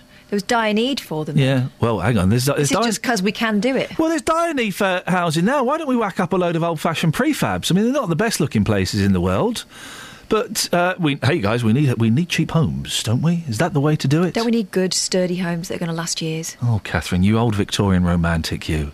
It's not going to happen. Not going to happen. We've got a massive crack in our kitchen. Have you? Yeah, big crack goes from um, the window. Uh, It's like really high up, along the wall, round a corner. There's a builder going in today to have a look at it. That's going to cost a fortune, I reckon. Only been there 18 months, guys. Can you not just polyfill it? Well, or yeah, yeah, put a picture over it. Yeah, if, you don't put a look at pic- if you don't know, uh, I mean, as far as I'm aware, when you when we push the wall, it doesn't wobble. Yeah. So um, it My- should be fine. My kitchen floor's got a bit of a dip in it. yeah. Yeah. I've had floors rot before. Rotting floor. Well, you know, sometimes if there's a leak, there isn't a leak. I keep checking for leaks, but it certainly is dipping. And I don't want to pull the lino up. When I lived in a flat in uh, when I was at college, right, in my second year, I lived in a nice flat with uh, Steve and Darren, and uh, I'll tell you about them. I won't. Uh, and, uh, we They sound like fun guys. They were fun guys. Uh, they were fun guys. Dar- uh, um, the, the, we swapped bedrooms, okay, each term or something. It was a pain in the backside. And the term I had the smallest bedroom, smallest bedroom, and this only happened when I was there. One night I woke up. And there was like a puddle on the floor, like a proper puddle. A You, you trod on it, it would splash, right? And I mopped it up, and it would just keep coming back. It was water. It wasn't wee wee or anything. All right, Alice. co- She's been a She that student. She knows what it's all about. My friend Simon once got so drunk, shotgunning a, a big can of lager, that he um, thought his new stereo was um, was a toilet, and he urinated all over his nads. Oh, men do that. It's the name of the it's the name of the stereo. Nads, high quality, high end stereo, Alice. So he just did a wee and went all over his nads. So this puddle kept appearing for like three months, and then it mysteriously disappeared. Explain that. Stop raining. There was no there was no leak. Maybe one of the fun guys was playing a trick on you. If it was, I'm going to kill them. Speaking uh, of killings, don't forget this was uttered today. I'm going to murder Iain Lee. There we go. Now, just uh, uh, can I just say, if I do get murdered, let's hope it doesn't happen. But if it does, as long as it's recorded for television or radio and I win an award, less of a, an inconvenience. Just make sure that this is played I'm going to murder Iain Lee. in court, and this bit of me talking now is played in court, and you're all crying. Make sure you're both crying in court when you hear this. I'll be crying tears of joy because I won't be prime suspect. Naturally, I would be, wouldn't I? But that there is just uh, taking me right off the hook. Taking the heat off. Are you going to murder me? No, probably not. Could not. you say I'm going to murder Iain Lee? No, Say it. No. I won't clip it. no, Just say it. no, Just say it. no, I won't clip it. no, Just say it. no, I won't clip it. no, Just say it. no, Just say it. no. Just say it. No. I won't clip it. Just say it. No. I won't clip it. Just say it. No. Just say it. No. Just say it. No. Just say it. I won't clip it. Hi, okay, how are you? Just say it. No. Travel news for beds, cards, and bugs. BBC Three Counties Radio. Moving at the moment on the A1 heading southbound between the Kimbolton turnoff and the Black Cat roundabouts. Take a look in Park Street, very slow on the A414 um, at the Park Street roundabouts, and also the A41 Northwestern Avenue, rather heavy at the moment heading southbound just at the Dome roundabout. And on the M25 heading anti clockwise, there's a lane closed at the moment between junction 25 for Enfield and junction 24 at Potters Bar. There's a broken down lorry there causing delays. So far, the M M40's looking heavy on camera between the Denham roundabouts at the M25, and in Borehamwood, very slow moving on the Barnet's bypass between Stirling Corner and Mill Hill Circus. So far, no reported problems on the trains. Nicola Richards, BBC Three Counties Radio. Across beds, Herts, and bugs. This is BBC Three Counties Radio. It's 8:30. I'm Simon Oxley. The Chief Inspector of Adult Social Care for England's health regulator has told BBC News there's too much awful care in residential homes. Hitchin Town Football Club is vowing to fight plans to build a supermarket on their Topfield ground and move the club to a new site on the Stevenage Road. Hertfordshire villagers have criticised a farmer's plan to store food waste in a lagoon the size of a football pitch. The villagers in Cuffley and Northaw are opposing proposals to extend the food recycling plant and homes on a newly built award winning estate in Milton Keynes are having to be repaired for leaks. Householders on the Oxley Woods estate have filed claims for water damage. Three Counties Sports. BBC Three Counties Radio. England hosts San Marino tonight in a Euro 2016 qualifier at Wembley. Meanwhile, the FA are considering staging England games away from Wembley from 2018 if they can secure an NFL franchise to be based at the stadium. More from Richard Conway. The FA has a deal in place to play all England games at Wembley until 2017. However, after that date, some games could be moved to other stadiums around the country. The key to that happening, though, could lie in an American football team being permanently based at Wembley. Three NFL games are being held there this season, but securing a permanent franchise for the national stadium would be lucrative for the FA, given the eight regular season games it would bring. In turn, that could then allow them to potentially take the England team back on the road. And it's also thought the FA has ruled out Tottenham using Wembley as a temporary home, increasing the chances of a Spurs move to Milton Keynes. Wycombe chairman Andrew Howard has admitted that Wasps' move away from Adams Park will have a big impact on the football club's finances and may slow down what he calls the road to recovery, but he says their future relies on being self sufficient. Watford have signed defender Sebastian Bassong on loan from Norwich. The 28 year old former Tottenham centre half joins until January. And Hemel Hempstead gymnast Max Whitlock competes for Great Britain in the all around final at the World Championships in China today. Whitlock is included after an injury to Nile Wilson. BBC Three Counties News and Sports. The next full bulletin is at nine. If you hear a whisper, give us a shout. Iain Lee. BBC Three Counties Radio. Last 30 minutes of the show, if you could queue up for me um, that Justin audio, because we'll play that again about Stevenage. We've got a positive tweet about Stevenage. Oh, Stevenage. brilliant. Uh, it's uh, from Training Place. Iain, I love working in Stevenage. I've driven there automatically twice this week, forgetting I was supposed to be in Hertford. so it turns out that silly sausages like Stevenage. That's the only positive comment we've had about Stevenage this morning. Oh eight four five nine four double five five double five. We looked at some houses in Stevenage when we were thinking of moving from up north. But you thought it was a bit Jeremy Kyle, yeah? We we we, we'd, we'd- we didn't move to Stevenage. No. Uh, Old Town was expensive, if I remember rightly. Yeah, the old that town. was in the eighties. That's where my friend lives, the old town. Does that make a difference? It's nice there, I think. Right, I think that's the nice bit. I might pop round and see Paul. Paul, are you listening? Can I come round and have a, uh, uh, an egg sandwich, please? I would I thought you had to leave early for an important meeting. Oh, yeah. Tomorrow, I mean, not tomorrow, I'm going to Birmingham. Ne- uh, Tuesday. Right, I've dragged it down. Uh, we're talking about that. We're also asking uh, the biggest thing that you've ever sealed. Um, uh, when have you seen a dead body at work? If you've only just tuned in, this will sound like it's random nonsense. It's not. This has all come from somewhere. Uh, when have you seen a dead body at work? Oh, we didn't get Roger back, did we? Who had the um, thing on a shovel? No, because it wasn't Roger. It was Jim. All right. Um, but I got his number wrong, and we asked him to call back, and he never did. But it might just be as well, really, He had to carry an arm on a shovel. and a head. Um, what else is there? Uh, when's your boss taking the mic? Uh, and when has someone told you to get on with it? And have you ever dressed up as a television character whilst you're an adult and not for a fancy dress party? Carpet Martin's emailed in. Excellent. I always enjoy Carpet Martin's emails. Dress up is the uh, subject. Iain. The only time I've ever dressed up was for a girlfriend who was mad keen on the X Files. As a treat, I agreed to dress up as Agent Mulder, the actor David Duchovny, for some sexy cosplay. That's when people dress up in costume. Yeah, I didn't realise there was a word for it. That's coming. To, Cosplay, yeah. They have big cosplay festivals and stuff, and loads of people go. It's like kind of like a Japanese thing, but Parties. they're like like um, uh, the, the NEC arena and stuff. They'll do it. Gosh, they don't care, do they? I really pulled out the stops with trench coat, laminated FBI badge, and and I want to believe poster blue tacked to my bedroom wall. she came round, resplendent with ginger wig, dressed as Agent Scully, but wasn't happy. Apparently, I should have dyed my hair as well. She dumped me a week later. And she gave me thrush. Best wishes, Carpet Martin. 08459 455 555 is the telephone number if you want to give us a call. And plum- what is it with plumbers? Because a lot of this stuff, uh, not dressing up as Agent Mulder, has come from plumbers. The first one.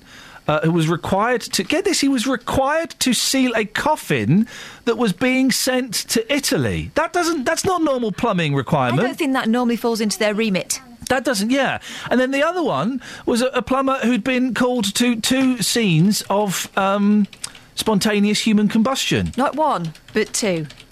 And yet, most people would agree that doesn't really actually happen. Very weird.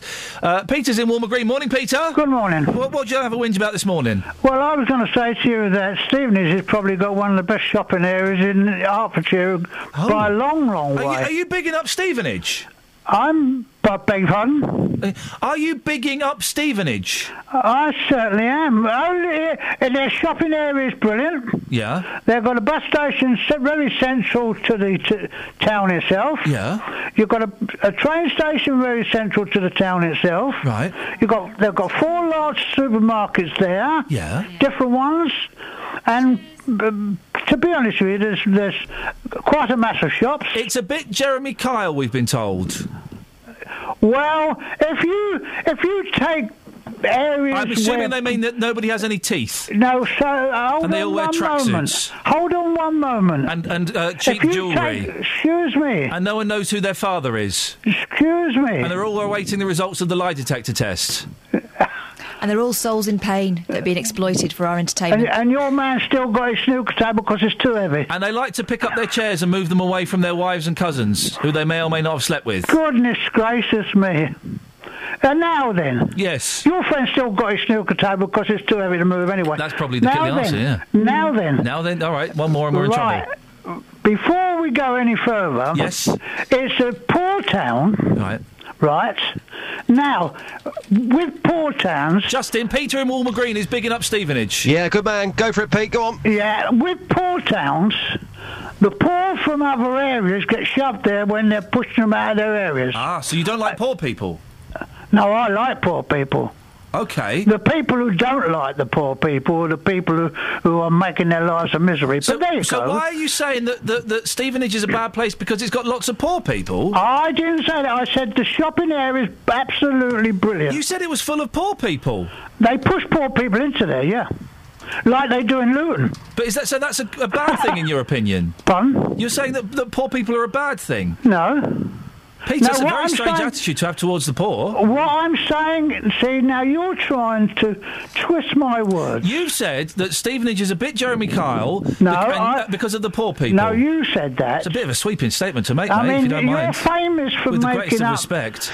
You're famous for making up stories that are obviously not true. Where have you heard that, Peter? By my friends. What friends? What, name, name names. Name your sources. What friends have said I'm famous for I making up don't have stories to that aren't name sources. I don't have to name sources. I put it to you, Peter, that you've made that story up. no, never me, never me. I look, I look after the needy, basically. What, Or by, by saying to. that they're all a bit Jeremy Kyle and they should move out of Stevenage? Oh, you're joking. What, what are you It's no, talking it's no joke, Peter. It's no joke. It's a very serious issue. Peter and Walmer Green, thank you very much indeed. Harsh. Wasn't he just? Mm. Justin, the reason we're talking about this, Stevenage, home of the big tour, what's going on? Well, we're there every single day this week um, talking about Stevenage. Uh, Nick Coffer is live from Stevenage today from midday, the home of our big tour. So, what I do every single week for the big tour, I'll give you a few facts about our chosen location. And we love it. We love it. Yeah, that's exactly what we should be doing. But um, as well as doing that, Iain, I've also spoken to people on the streets in Stevenage about what they love about their town. And that's where it all went wrong. Yeah, so um, here's what happened, guys. And by the way, uh, fans of uh, space music, you're really going to like this piece. Stevenage was a designated new town under the New Towns Act of 1946. Around 30 miles north of London, it's the birthplace of a superstar who loves cars and pussycat dolls. There is the checkered flag for Lewis Hamilton. It's a massive, massive win for the Briton. F1's Lewis Hamilton, who still talks with passion for his hometown. Stevenage had the first traffic free shopping zone officially opened by the Queen in 1959. Astrium is based in the town. They make spacecraft and take part in groundbreaking scientific space exploration missions. Only last October, a satellite that was built locally was launched into orbit carrying the biggest array of imaging sensors ever flown into space. And here is an actual sound of the beast taking off. 3, 2, 1, top, décollage. They also have a football team, formerly known as Stevenage Borough, now simply Stevenage. They currently lie 17th in League Two under the leadership of Wezza, aka Graham Westley. I won't ever take no for an answer. Chill out, Gray. You do realise your suits don't fit you properly.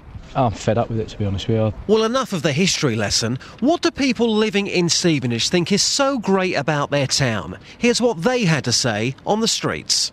What's the best thing about this place? Uh, well, it's just like any other place, really. There's nothing special about it. It's just nothing special. This is your town. Yeah, I know it is, but so was Hackney, my town. It's just the same. but you're mugging your own town off. I'm not mugging it off. I'm just saying it's nothing special. Um. Sir, you travelled all the way from Romania. What's the best thing about this town? I don't know. Well, it's green. It's green. Yeah.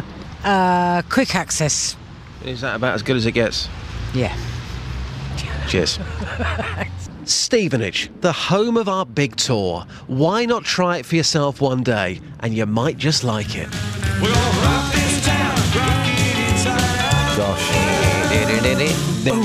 Sorry, boss. That is about as good as it gets. My job on your programme is to give the facts. Number one, Not fiction. Num- yeah. Is that number two, not the fiction? And number two is to get reaction on the streets. Um, I can only work with what's in front of me, and again, that was as good as it got. The best we got yesterday was, well, the roads, the way out. Oh, man alive. Justin, excellent work. Excellent work as always. Cheers. Uh, you, uh, where are we? Thursday. Hey, you're doing your show on Saturday. What's happening there? Uh, we've got requests from the home of the big tour, Stevenage. Oh, blimey. Oh, blimey. Well, I would say the people in Stevenage, they may hate their town. And again, if anybody can back the, the town up this morning, please phone in. We're trying to be impartial here. But uh, the people in that town, they know their music. Requests from the big tour. Plus, we have the UK and American charts from this very weekend back in 1970. While I've got you on board, Justin, can I can I ask you, Dad's Army, you a fan? Uh, wasn't a massive fan, I have to say, but you mentioned Only Fools and Horses earlier on. Awful programme. In the same bracket saying they were both unfunny. What? Yeah, yeah. Only Fools and Horses? Yeah, uh, Only Fools and Horses I would put with Dad's Army, Hello Hello, uh, Hello Mr. Beeching, uh, Im Up Doors, uh, What's That on My Doorstep, uh, Frankly I Don't Give a Damn, and The Window Knockers. They're all rubbish. Wow, wow. I mean, Dad's Army, to many people, they absolutely loved it, but I can't see the point in them doing this this remake. I just think it's it's bizarre. They're going to be attracting a new audience, but this new audience, in my opinion, they don't want Dad's The Army. old people aren't going to like it. The new people aren't going to like Exactly. it. What is the point? They might as well make an on the buses movie. Yeah, exactly. That's local and vocal. Oh, is it? That was filmed in uh, Boreham Wood, I believe. Thanks very much for calling. Cheers. Oh eight four five double five is the telephone number. I don't get.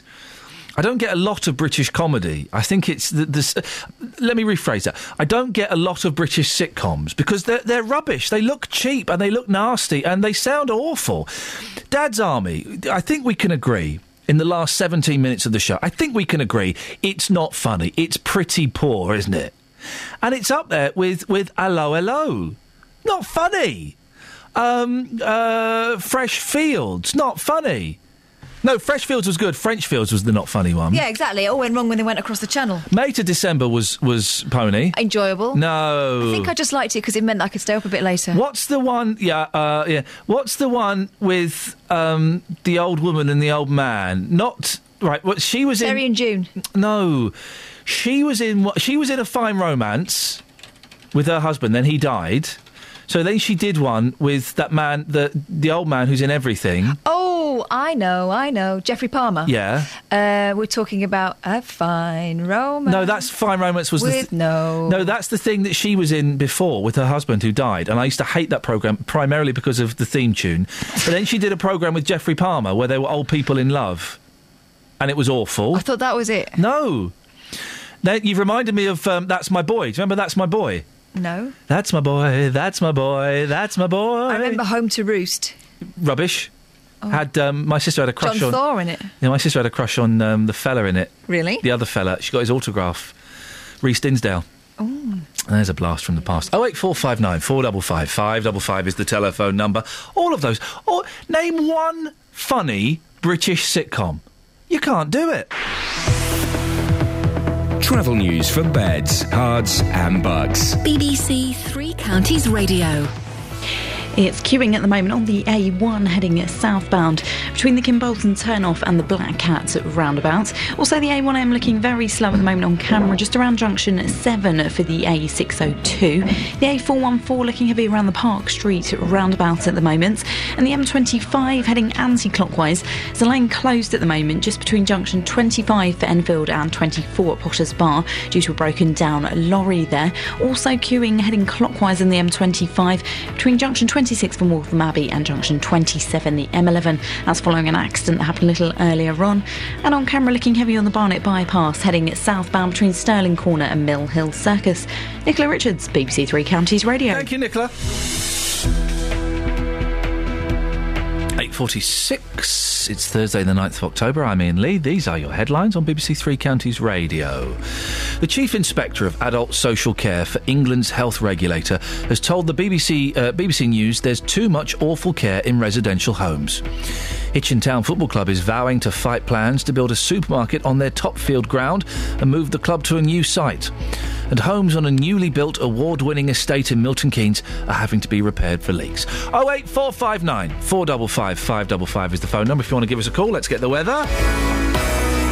Beds, Herts and Bucks weather. BBC Three Counties Radio. Good morning. Uh, quite a bright start to the day. We've got some showers on the way, though. They're going to be pretty heavy, perhaps even thundery at times with some hail mixed in. Sunny spells in between, though, but quite blustery with southwesterly winds and temperatures reaching 17 degrees Celsius. Tonight, the showers die a little, the winds ease. We've got quite a clear night as well, with lows of 9 degrees Celsius. But we start again tomorrow with a bright start. Still sunshine and showers, those showers mainly in the afternoon. They should be fairly few and far between compared with today, uh, but quite heavy at times still. And it's still quite breezy, but at least lighter winds than today, with highs of 17 degrees Celsius. And the winds gradually drop off through the weekend. We'll hold on to the picture of sunshine and showers, possibly a frosty start on Sunday, but then things calm down the beginning of next week before becoming unsettled again on Wednesday. That's your latest forecast. Every weekday morning, local opinions. Well, I think it's a very difficult uh, proposition. You really cannot l- allow your heart to rule your head. Local stories. I wanted to call my house Hardcore Mansions. They refused that on two separate occasions. I wasn't leaving the house through the fear as to what I would find when I came back. Local life. I bought a car within three months. It's rusty. They said that the deposit would be forthcoming. It wasn't. The JVS Show. Weekdays from 9 on BBC Three Counties Radio. Travel woman. Nicola Richards has tweeted, "Keeping Up Appearances is an epic British sitcom. It's Oh. not. It's that lazy BBC bland rubbish."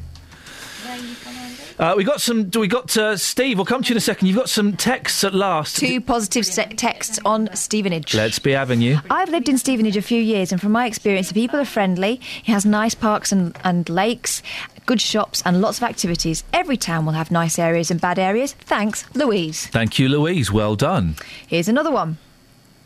Stevenage is a good town. It's made up of different areas to enjoy. To name a couple is the Valley Lakes and the Shephall area has a lovely countryside feel from The Vicky. what hole area? Shephall. Shep hole area. Okay. Well, that's two. That's two. Let's see if we can get. Steve, are you going to big up Stevenage? Oh, definitely. Go on, the, fella. Um, Peter from Warmagoon had a very good point. Both the bus station and the coach station and the train station are all very central. So it enables you to get off the train or bus and within two minutes decide Stevenage is a complete dump and get back on and go somewhere much nicer. Steve, thank you very much for that. He's got a point because you can't do that in Milton Keynes. You got to, you got to wander around a bit before you realise where you are and head back, haven't you? It's a joke, guys. Come on, get over it.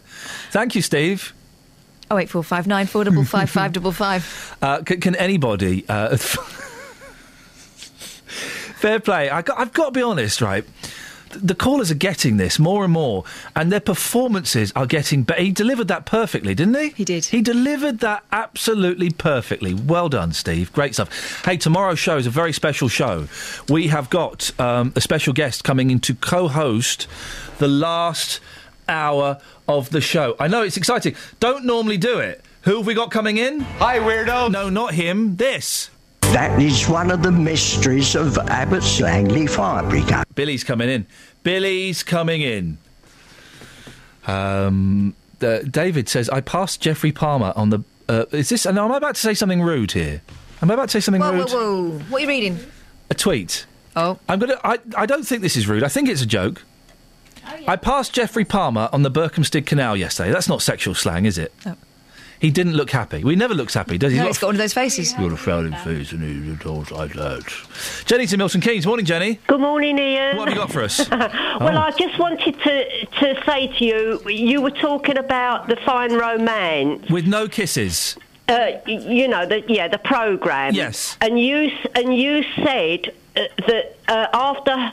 Judi Dench's husband died. She went into another program with Yes. Geoffrey Palmer. Yes. But it wasn't. It was the same program. What? It was, but No. but Geoffrey Palmer took the place of her husband, who was called Michael something. He was Michael something, wasn't he? What was yeah. his? Not Michael Landon. He, was, he, was a little bloke. Not no, Michael Elphick.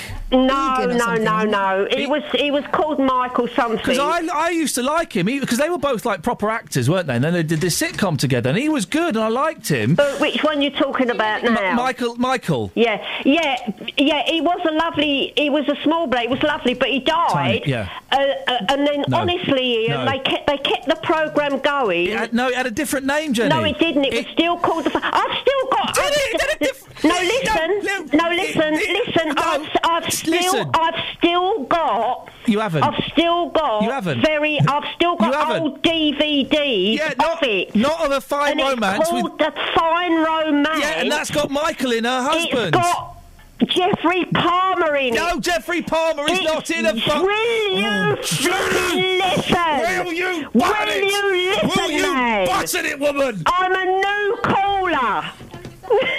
Uh, Iain, Iain. Just Jenny. Did you ever used to watch? Um, oh, you, you've put me off my track. now.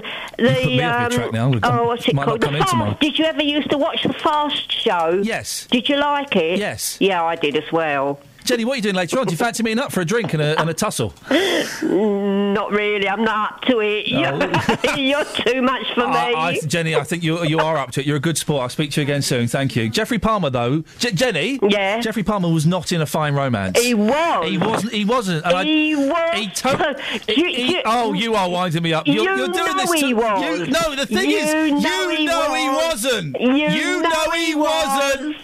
you know he wasn't. though, You know you know he he wasn't.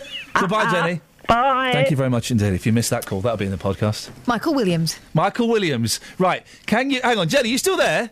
No, we've lost her. Right. Find out if Geoffrey Palmer was ever in a fine romance, and then we're going to phone Jenny up and we're going to pwn her. I'm not having a new caller speaking to me like. She's got the measure of you. I'm so pleased. People are. Uh, it's taken two years. People are starting to get it. Thank you, guys. Andy's in Luton. Morning, Andy. Morning. Je- Geoffrey Palmer wasn't in a fine romance, was he? I don't know. Oh. Oh. Okay. Right. Go on. I'm phoning in about funny British romance, uh, f- funny British comedies. Go on, there aren't any. The sitcoms, yes, there are. One, Fawlty Towers. One- I deny anybody to say it's not funny. It's not funny. It is funny. Not going out is funny. Not funny. It is funny. Not funny. Now, give me another one. No, that's it. Fawlty Towers is not funny, right? All it is is John Cleese running around. Sh- what What is funny about a tall man having a breakdown? Uh, what? What about the others in it? Prunella Scales and uh, the the the chap who plays the Spaniard. They're all funny. It's oh, the well race, the racist portrayal of a thick Spanish man. No. Very well cast. Very well cast. Andy, thank you very much indeed. Rosie's on the line. Hi. Good morning, Rosie. Hi. What have you got Um, for us?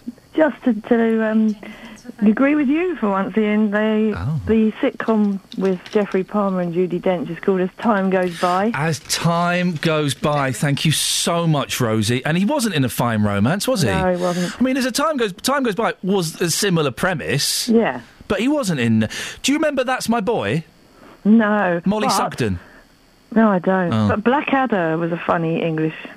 Oh, oh, Rosie. Do you know what? In the last, the, the, in the dying minutes of the show, you might have got me on a technicality. Yes, Blackadder yeah, was you very. have to go with Blackadder. Blackadder was very, very funny. It was. Rosie, thank you very much indeed. I know you, you don't like agreeing with me. That's all right. I'll pop you. Ah, okay. Can we hear get- it in her voice, can you? Yeah. but she's but but she likes justice. She likes justice. We all Anyway, like a bit of that. should we get we got Jenny back? Jenny? Yeah. Bit embarrassing for you, mate, isn't it? I'm here. Yeah, I know you are. Oh, who's this? This is Iain. Hello.